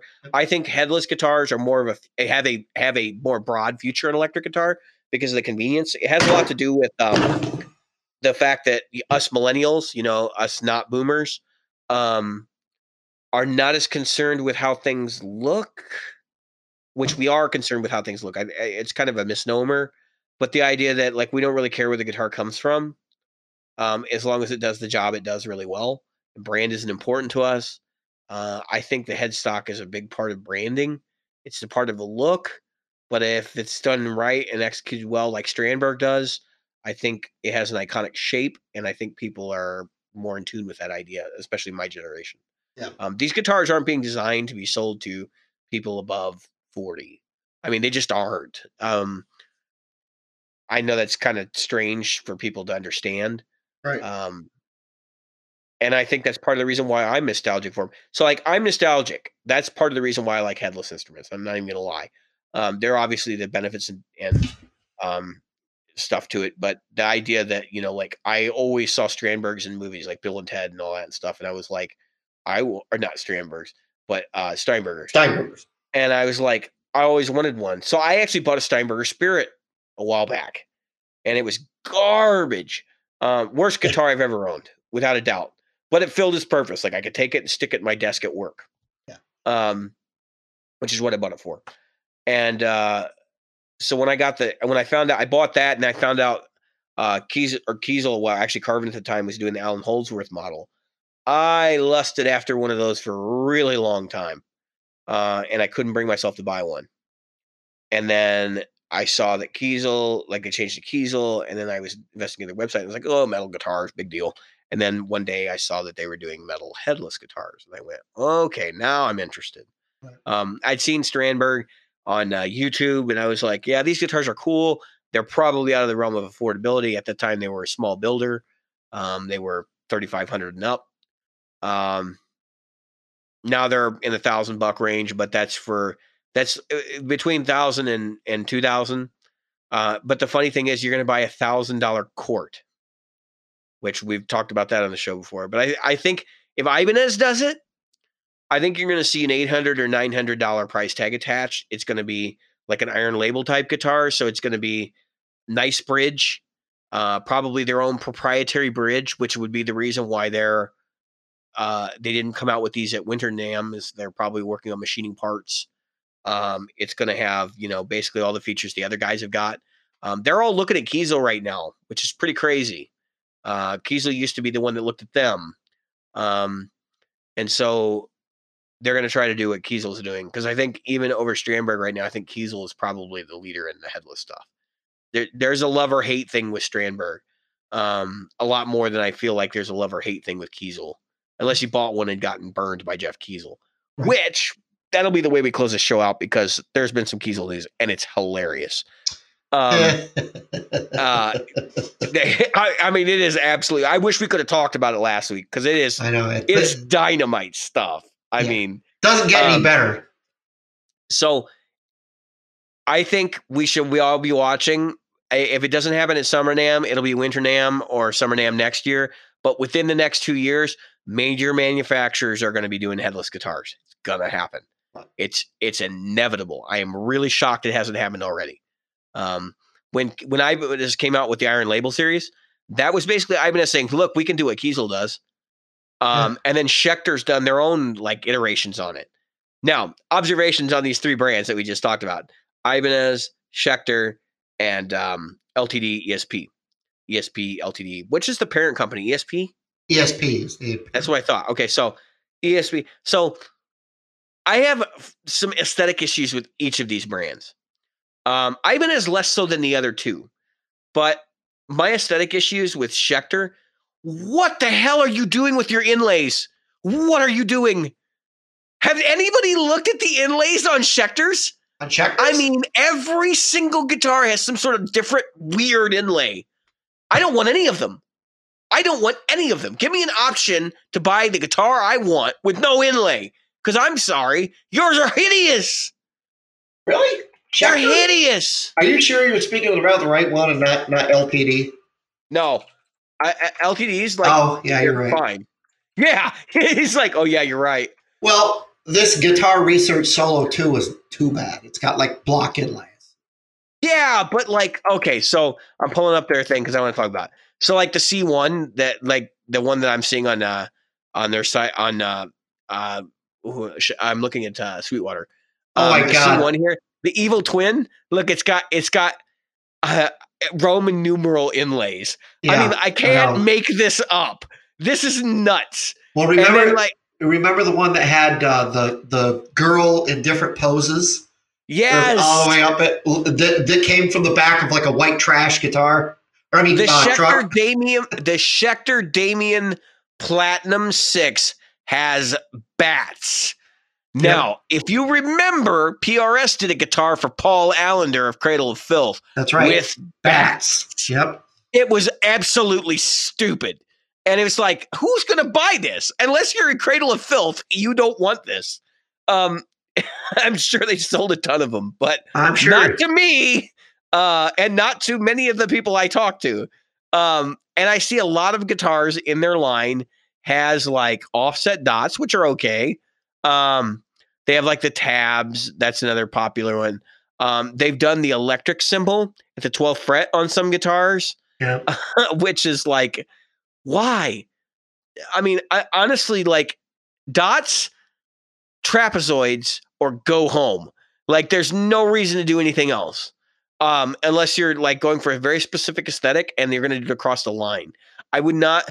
I would not. Uh, I mean, I, cannot tell you how many guitars I'm looking at right now that have Roman numeral inlays on them. What are you thinking? What are you thinking? They don't even. They don't. All right, so you can't even read them unless the guitar is hanging up. Like they don't even pass uh, Ryan Burke's uh, uh, guitar art test. Yeah. I mean, I mean, it's like, oh well, we can, so we're going to. That, that that's what I get from this. Well, we can, so we're going to. Um, we can we can do all kinds of weird inlays. The Let's Extreme isn't too bad. Pointy thing. Schecter S1 Exotic Natural Satan. Uh, not Satan, Satin, of course. Um, I made a joke. Anyway, uh, it has like these like tree of life looking inlays on it. Yep. and it just does not fit the guitar. Like not every guitar needs Tree of Life inlay or like a rose bush or um I think I don't remember who it was. I think it was Warrior Guitars that did the Last Supper as an inlay. Oh yeah, the yeah. entire length of the neck was the Last Supper, and I just looked at it and I went, "That's they're- the ultimate praise and worship guitar right there." Like far- I don't know what else you're gonna play that in.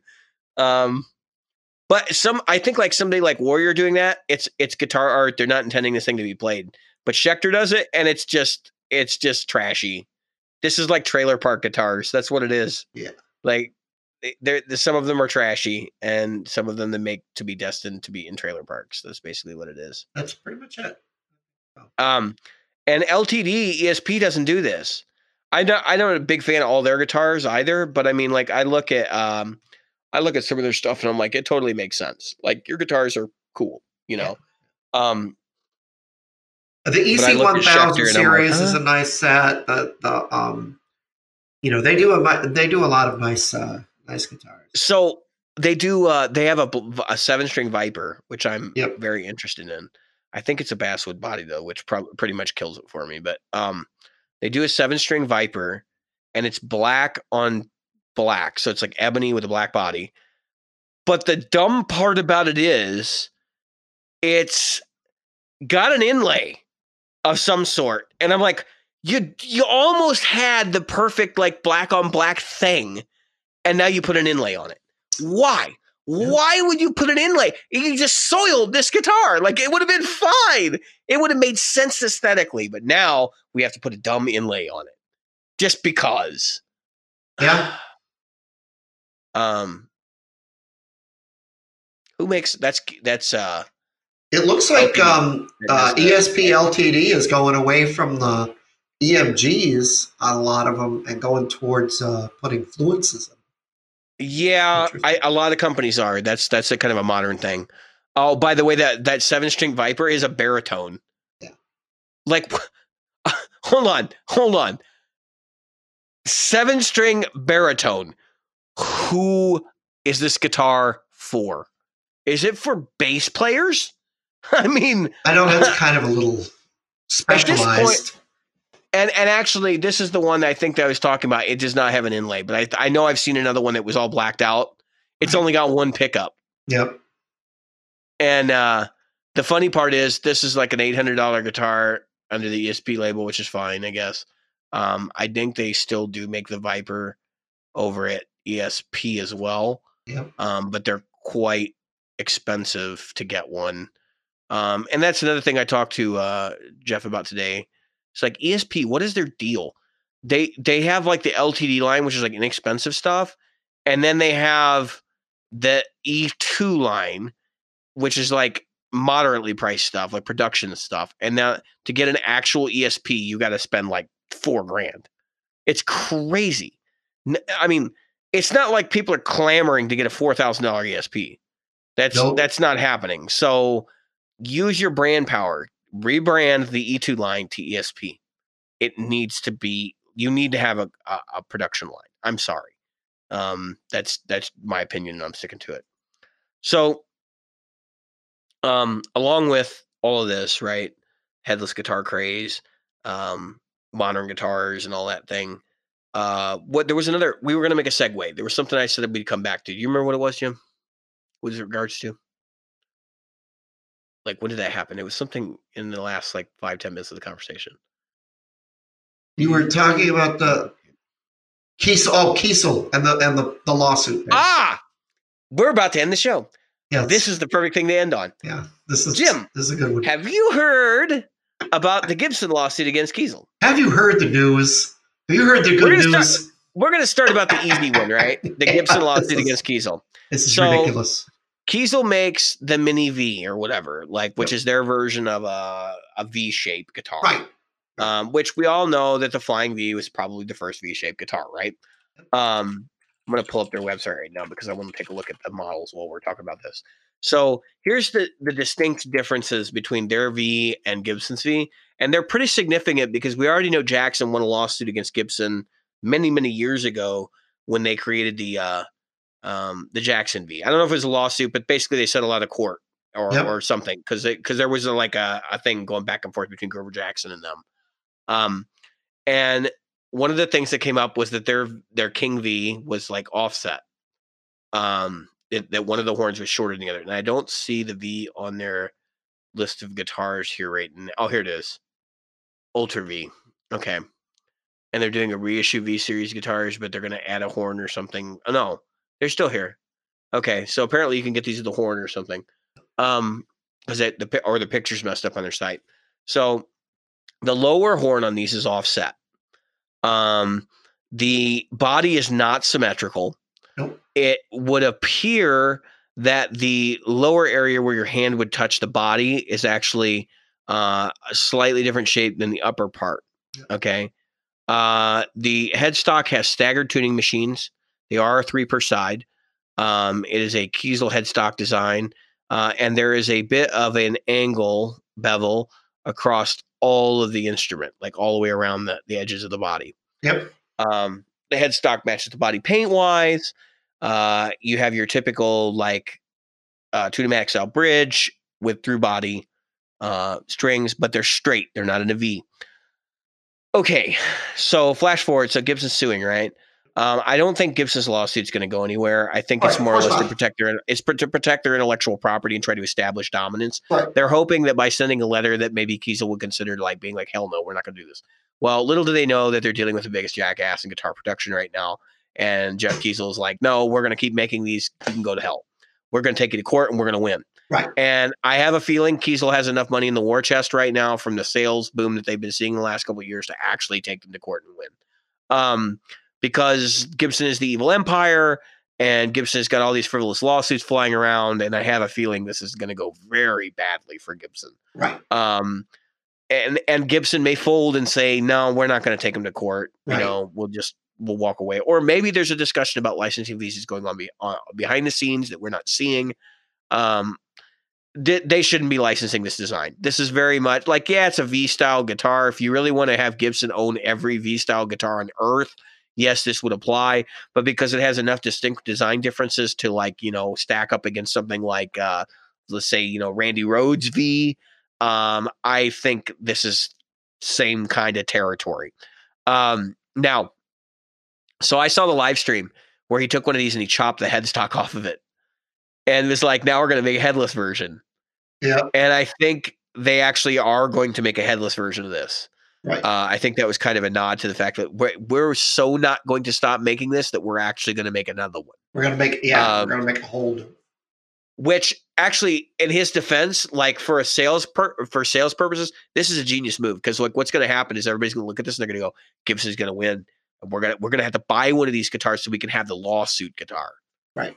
You know what I mean? Like that's that's what's going to happen. Right. So I think a lot of people are going to jump in and say, I want that like weird one-off thing that happened one time. Now, that's the Gibson lawsuit in a nutshell, right? So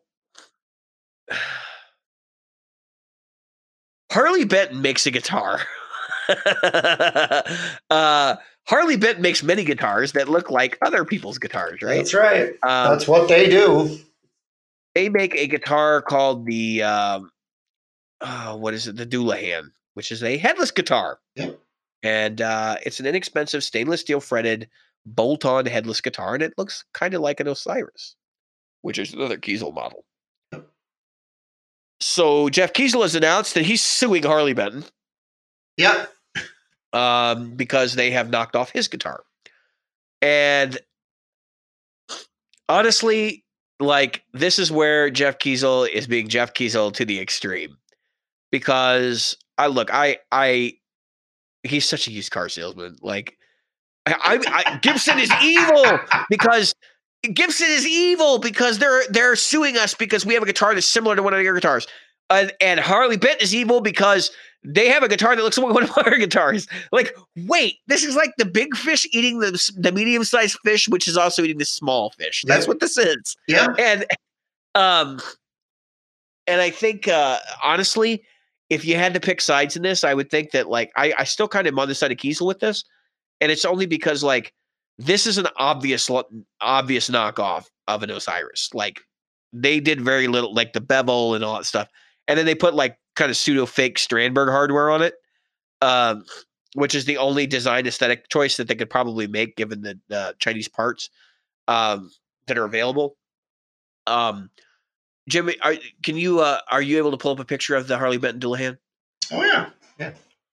Because because I'd like to get your comments on it. Looking for the dual hand. Dullahan. It's D Oh, oh, L oh, L. oh, yeah, I know. I, I remember that. Now, I happen to know that someone in our group is buying one of these lovely guitars. So I'm very, very curious as to how it plays. Um, I've actually been considering buying one as well. Um, Which one are you? But- um, the FT or the AT?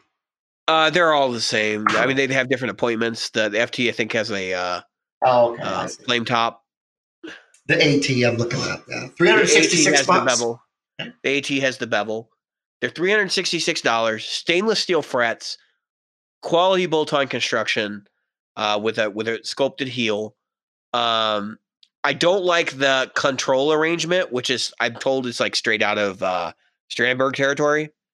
Um, I haven't really compared, but essentially, what these guitars are, are is a complete knockoff of the Kiesel like style of headless guitar, One hundred except with percent. Strandbergish hardware. Um, do I think there should be a case here? No. I mean, honestly, like if you buy one of these, you're buying it because you can't afford a Kiesel. And Kiesel shouldn't be mad about that. They should be encouraging that Right. because that gives them something to pine for.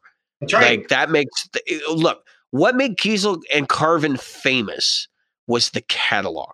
Yep. Jim, when you were a kid, did you get the catalog? oh yes, I did. Did you stare at it? And Was look it at like, it for- Was it like Victoria's Secret for today's was. kids? It Is was. that what? it was exactly For like today's that. boys? Seriously. Oh my gosh.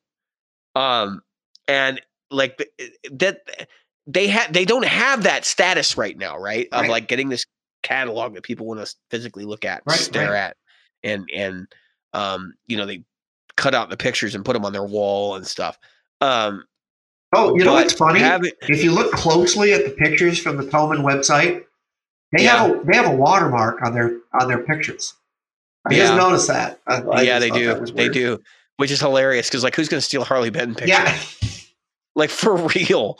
I mean, I I want a Harley Benton picture to put on my website. I mean, yeah, right. That's exactly what I was about to say. rolling my eyes like seriously, Thomann. Um, I hopefully this is a cool guitar. I think I, I- think uh, there's definitely a market for it. This is a very inexpensive headless guitar. I, you know, Um, yes, it's inexpensive for a headless guitar. Am I going to buy it just to try it? No freaking way. Three hundred sixty-six dollars, a little too much money for me to throw Is at it to an- go. "Mm, I don't know. is this an indicator of whether you would buy a headless guitar normally though? If you buy this, I mean, Yeah. I don't think so. I, Yeah. I don't think it is. No. I think it's. I think this is the guitar you get so that you can pine after the other one, like the Right. the Epiphone Les Paul. So you can still look at the Gibson and go someday. Right. Um, Right. and I mean, honestly, most people that have Gibson Les Pauls nowadays, who have bought in the last ten years, you know, and are kind of like younger guitar players, they probably had an Epiphone Les Paul before they got their their Gibson. Yeah. And if you ask them, I think a lot of people will tell you, I had another guitar and I always pined after a Gibson Les Paul, and so that's what I bought.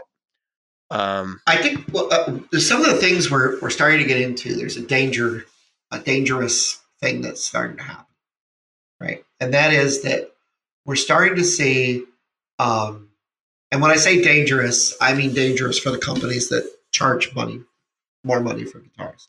When you've got um, guitar channels that are touting the fireflies so much that the Yeah. fireflies don't, you can't even get them in stock.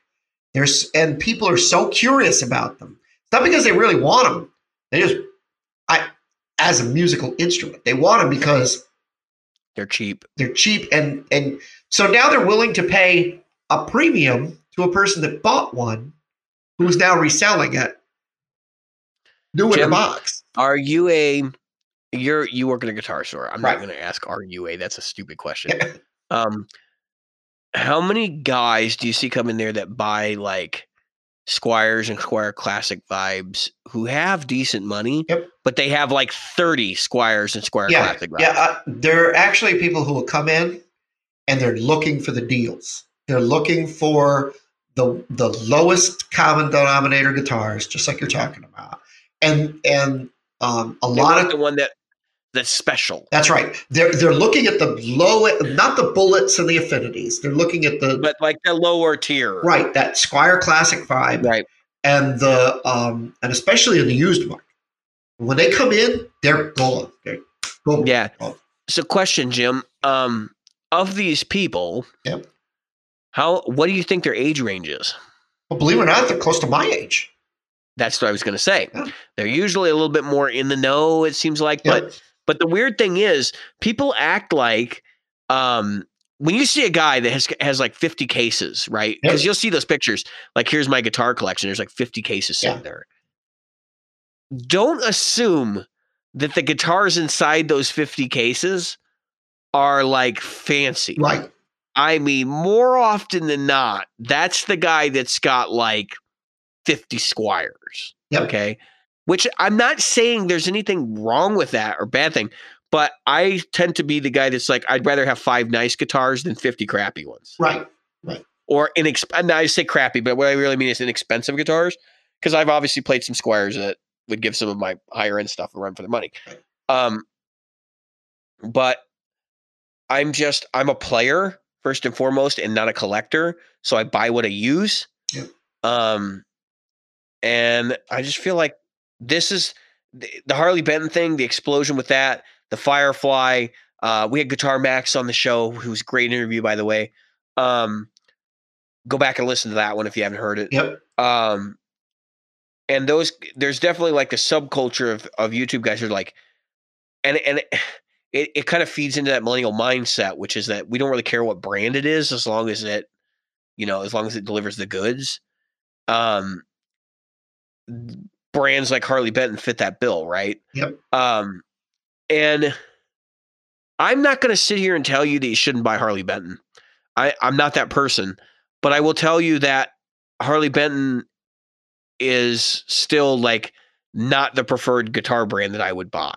Okay. Right. Um, I one of these is really attractive to me because I think as a backup guitar, this is not a bad deal. Right. Um, but I wouldn't buy this as a primary instrument.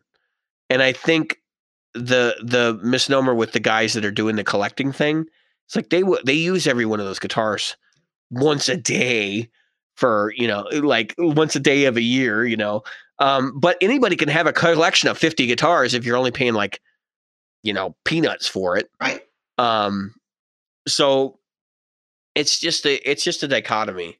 You gotta you gotta balance it. Right. And actually, the guy with the the guy with the fifty guitars probably spends less money on gear than you do. Yeah. Or like y- Than I do. of our show listeners. Not than you specifically, but I mean like our show listeners. Yeah. And I mean and I mean that in the sin- sincere sense because they're not going into debt to buy a guitar. No. No. No. Every guitar they bought is bought free and clear. What, yeah, what I was about to say is what I spend on Taco Bell in a week, or what I spend on, you know, uh, Chick Fil A, whatever, um, fast food. They're spending on a guitar in a week, and and it's okay. We talked about that earlier, right? I think was it on the show or right before the show?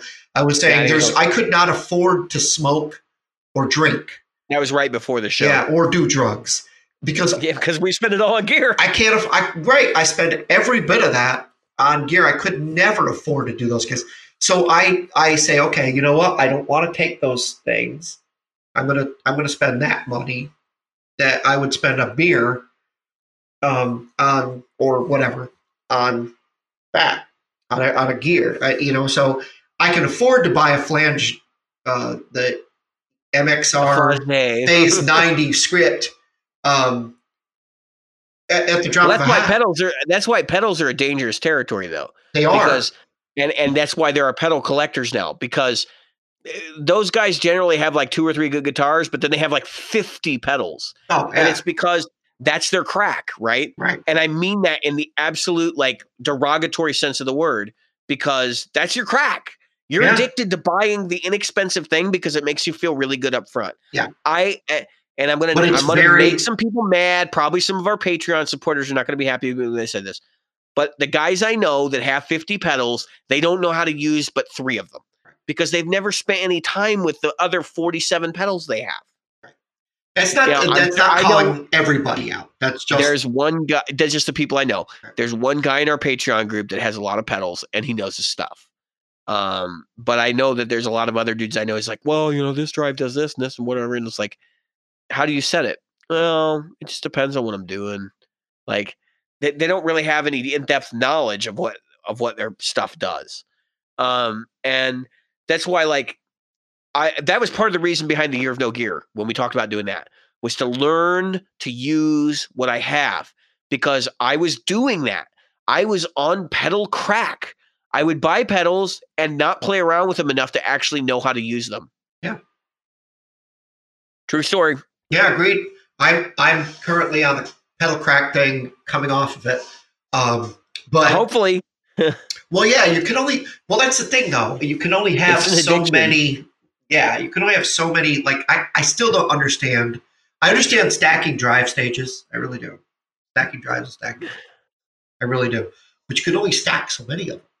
And at some point, well, and they stop. They start sounding bad after like two or three. Right. They stop sounding good and start sounding bad because now you've just turned um, You're just clipping right. Exactly. all the hell. I mean, But now you're Um, clipping your clips and clipping clip clip clips. And it's kind of like going in and getting a haircut until you finally bald. I mean, at some point you're just bald. basically, And there's no more hair Sure. to clip. I mean, yeah, just saying. yeah. Well, hopefully I don't head that way that fast. Yeah. Um, We have a similar was- hairline, by the way. yeah, mine's receding as the show goes on. I think Jim's audio quality is causing my hair to fall out.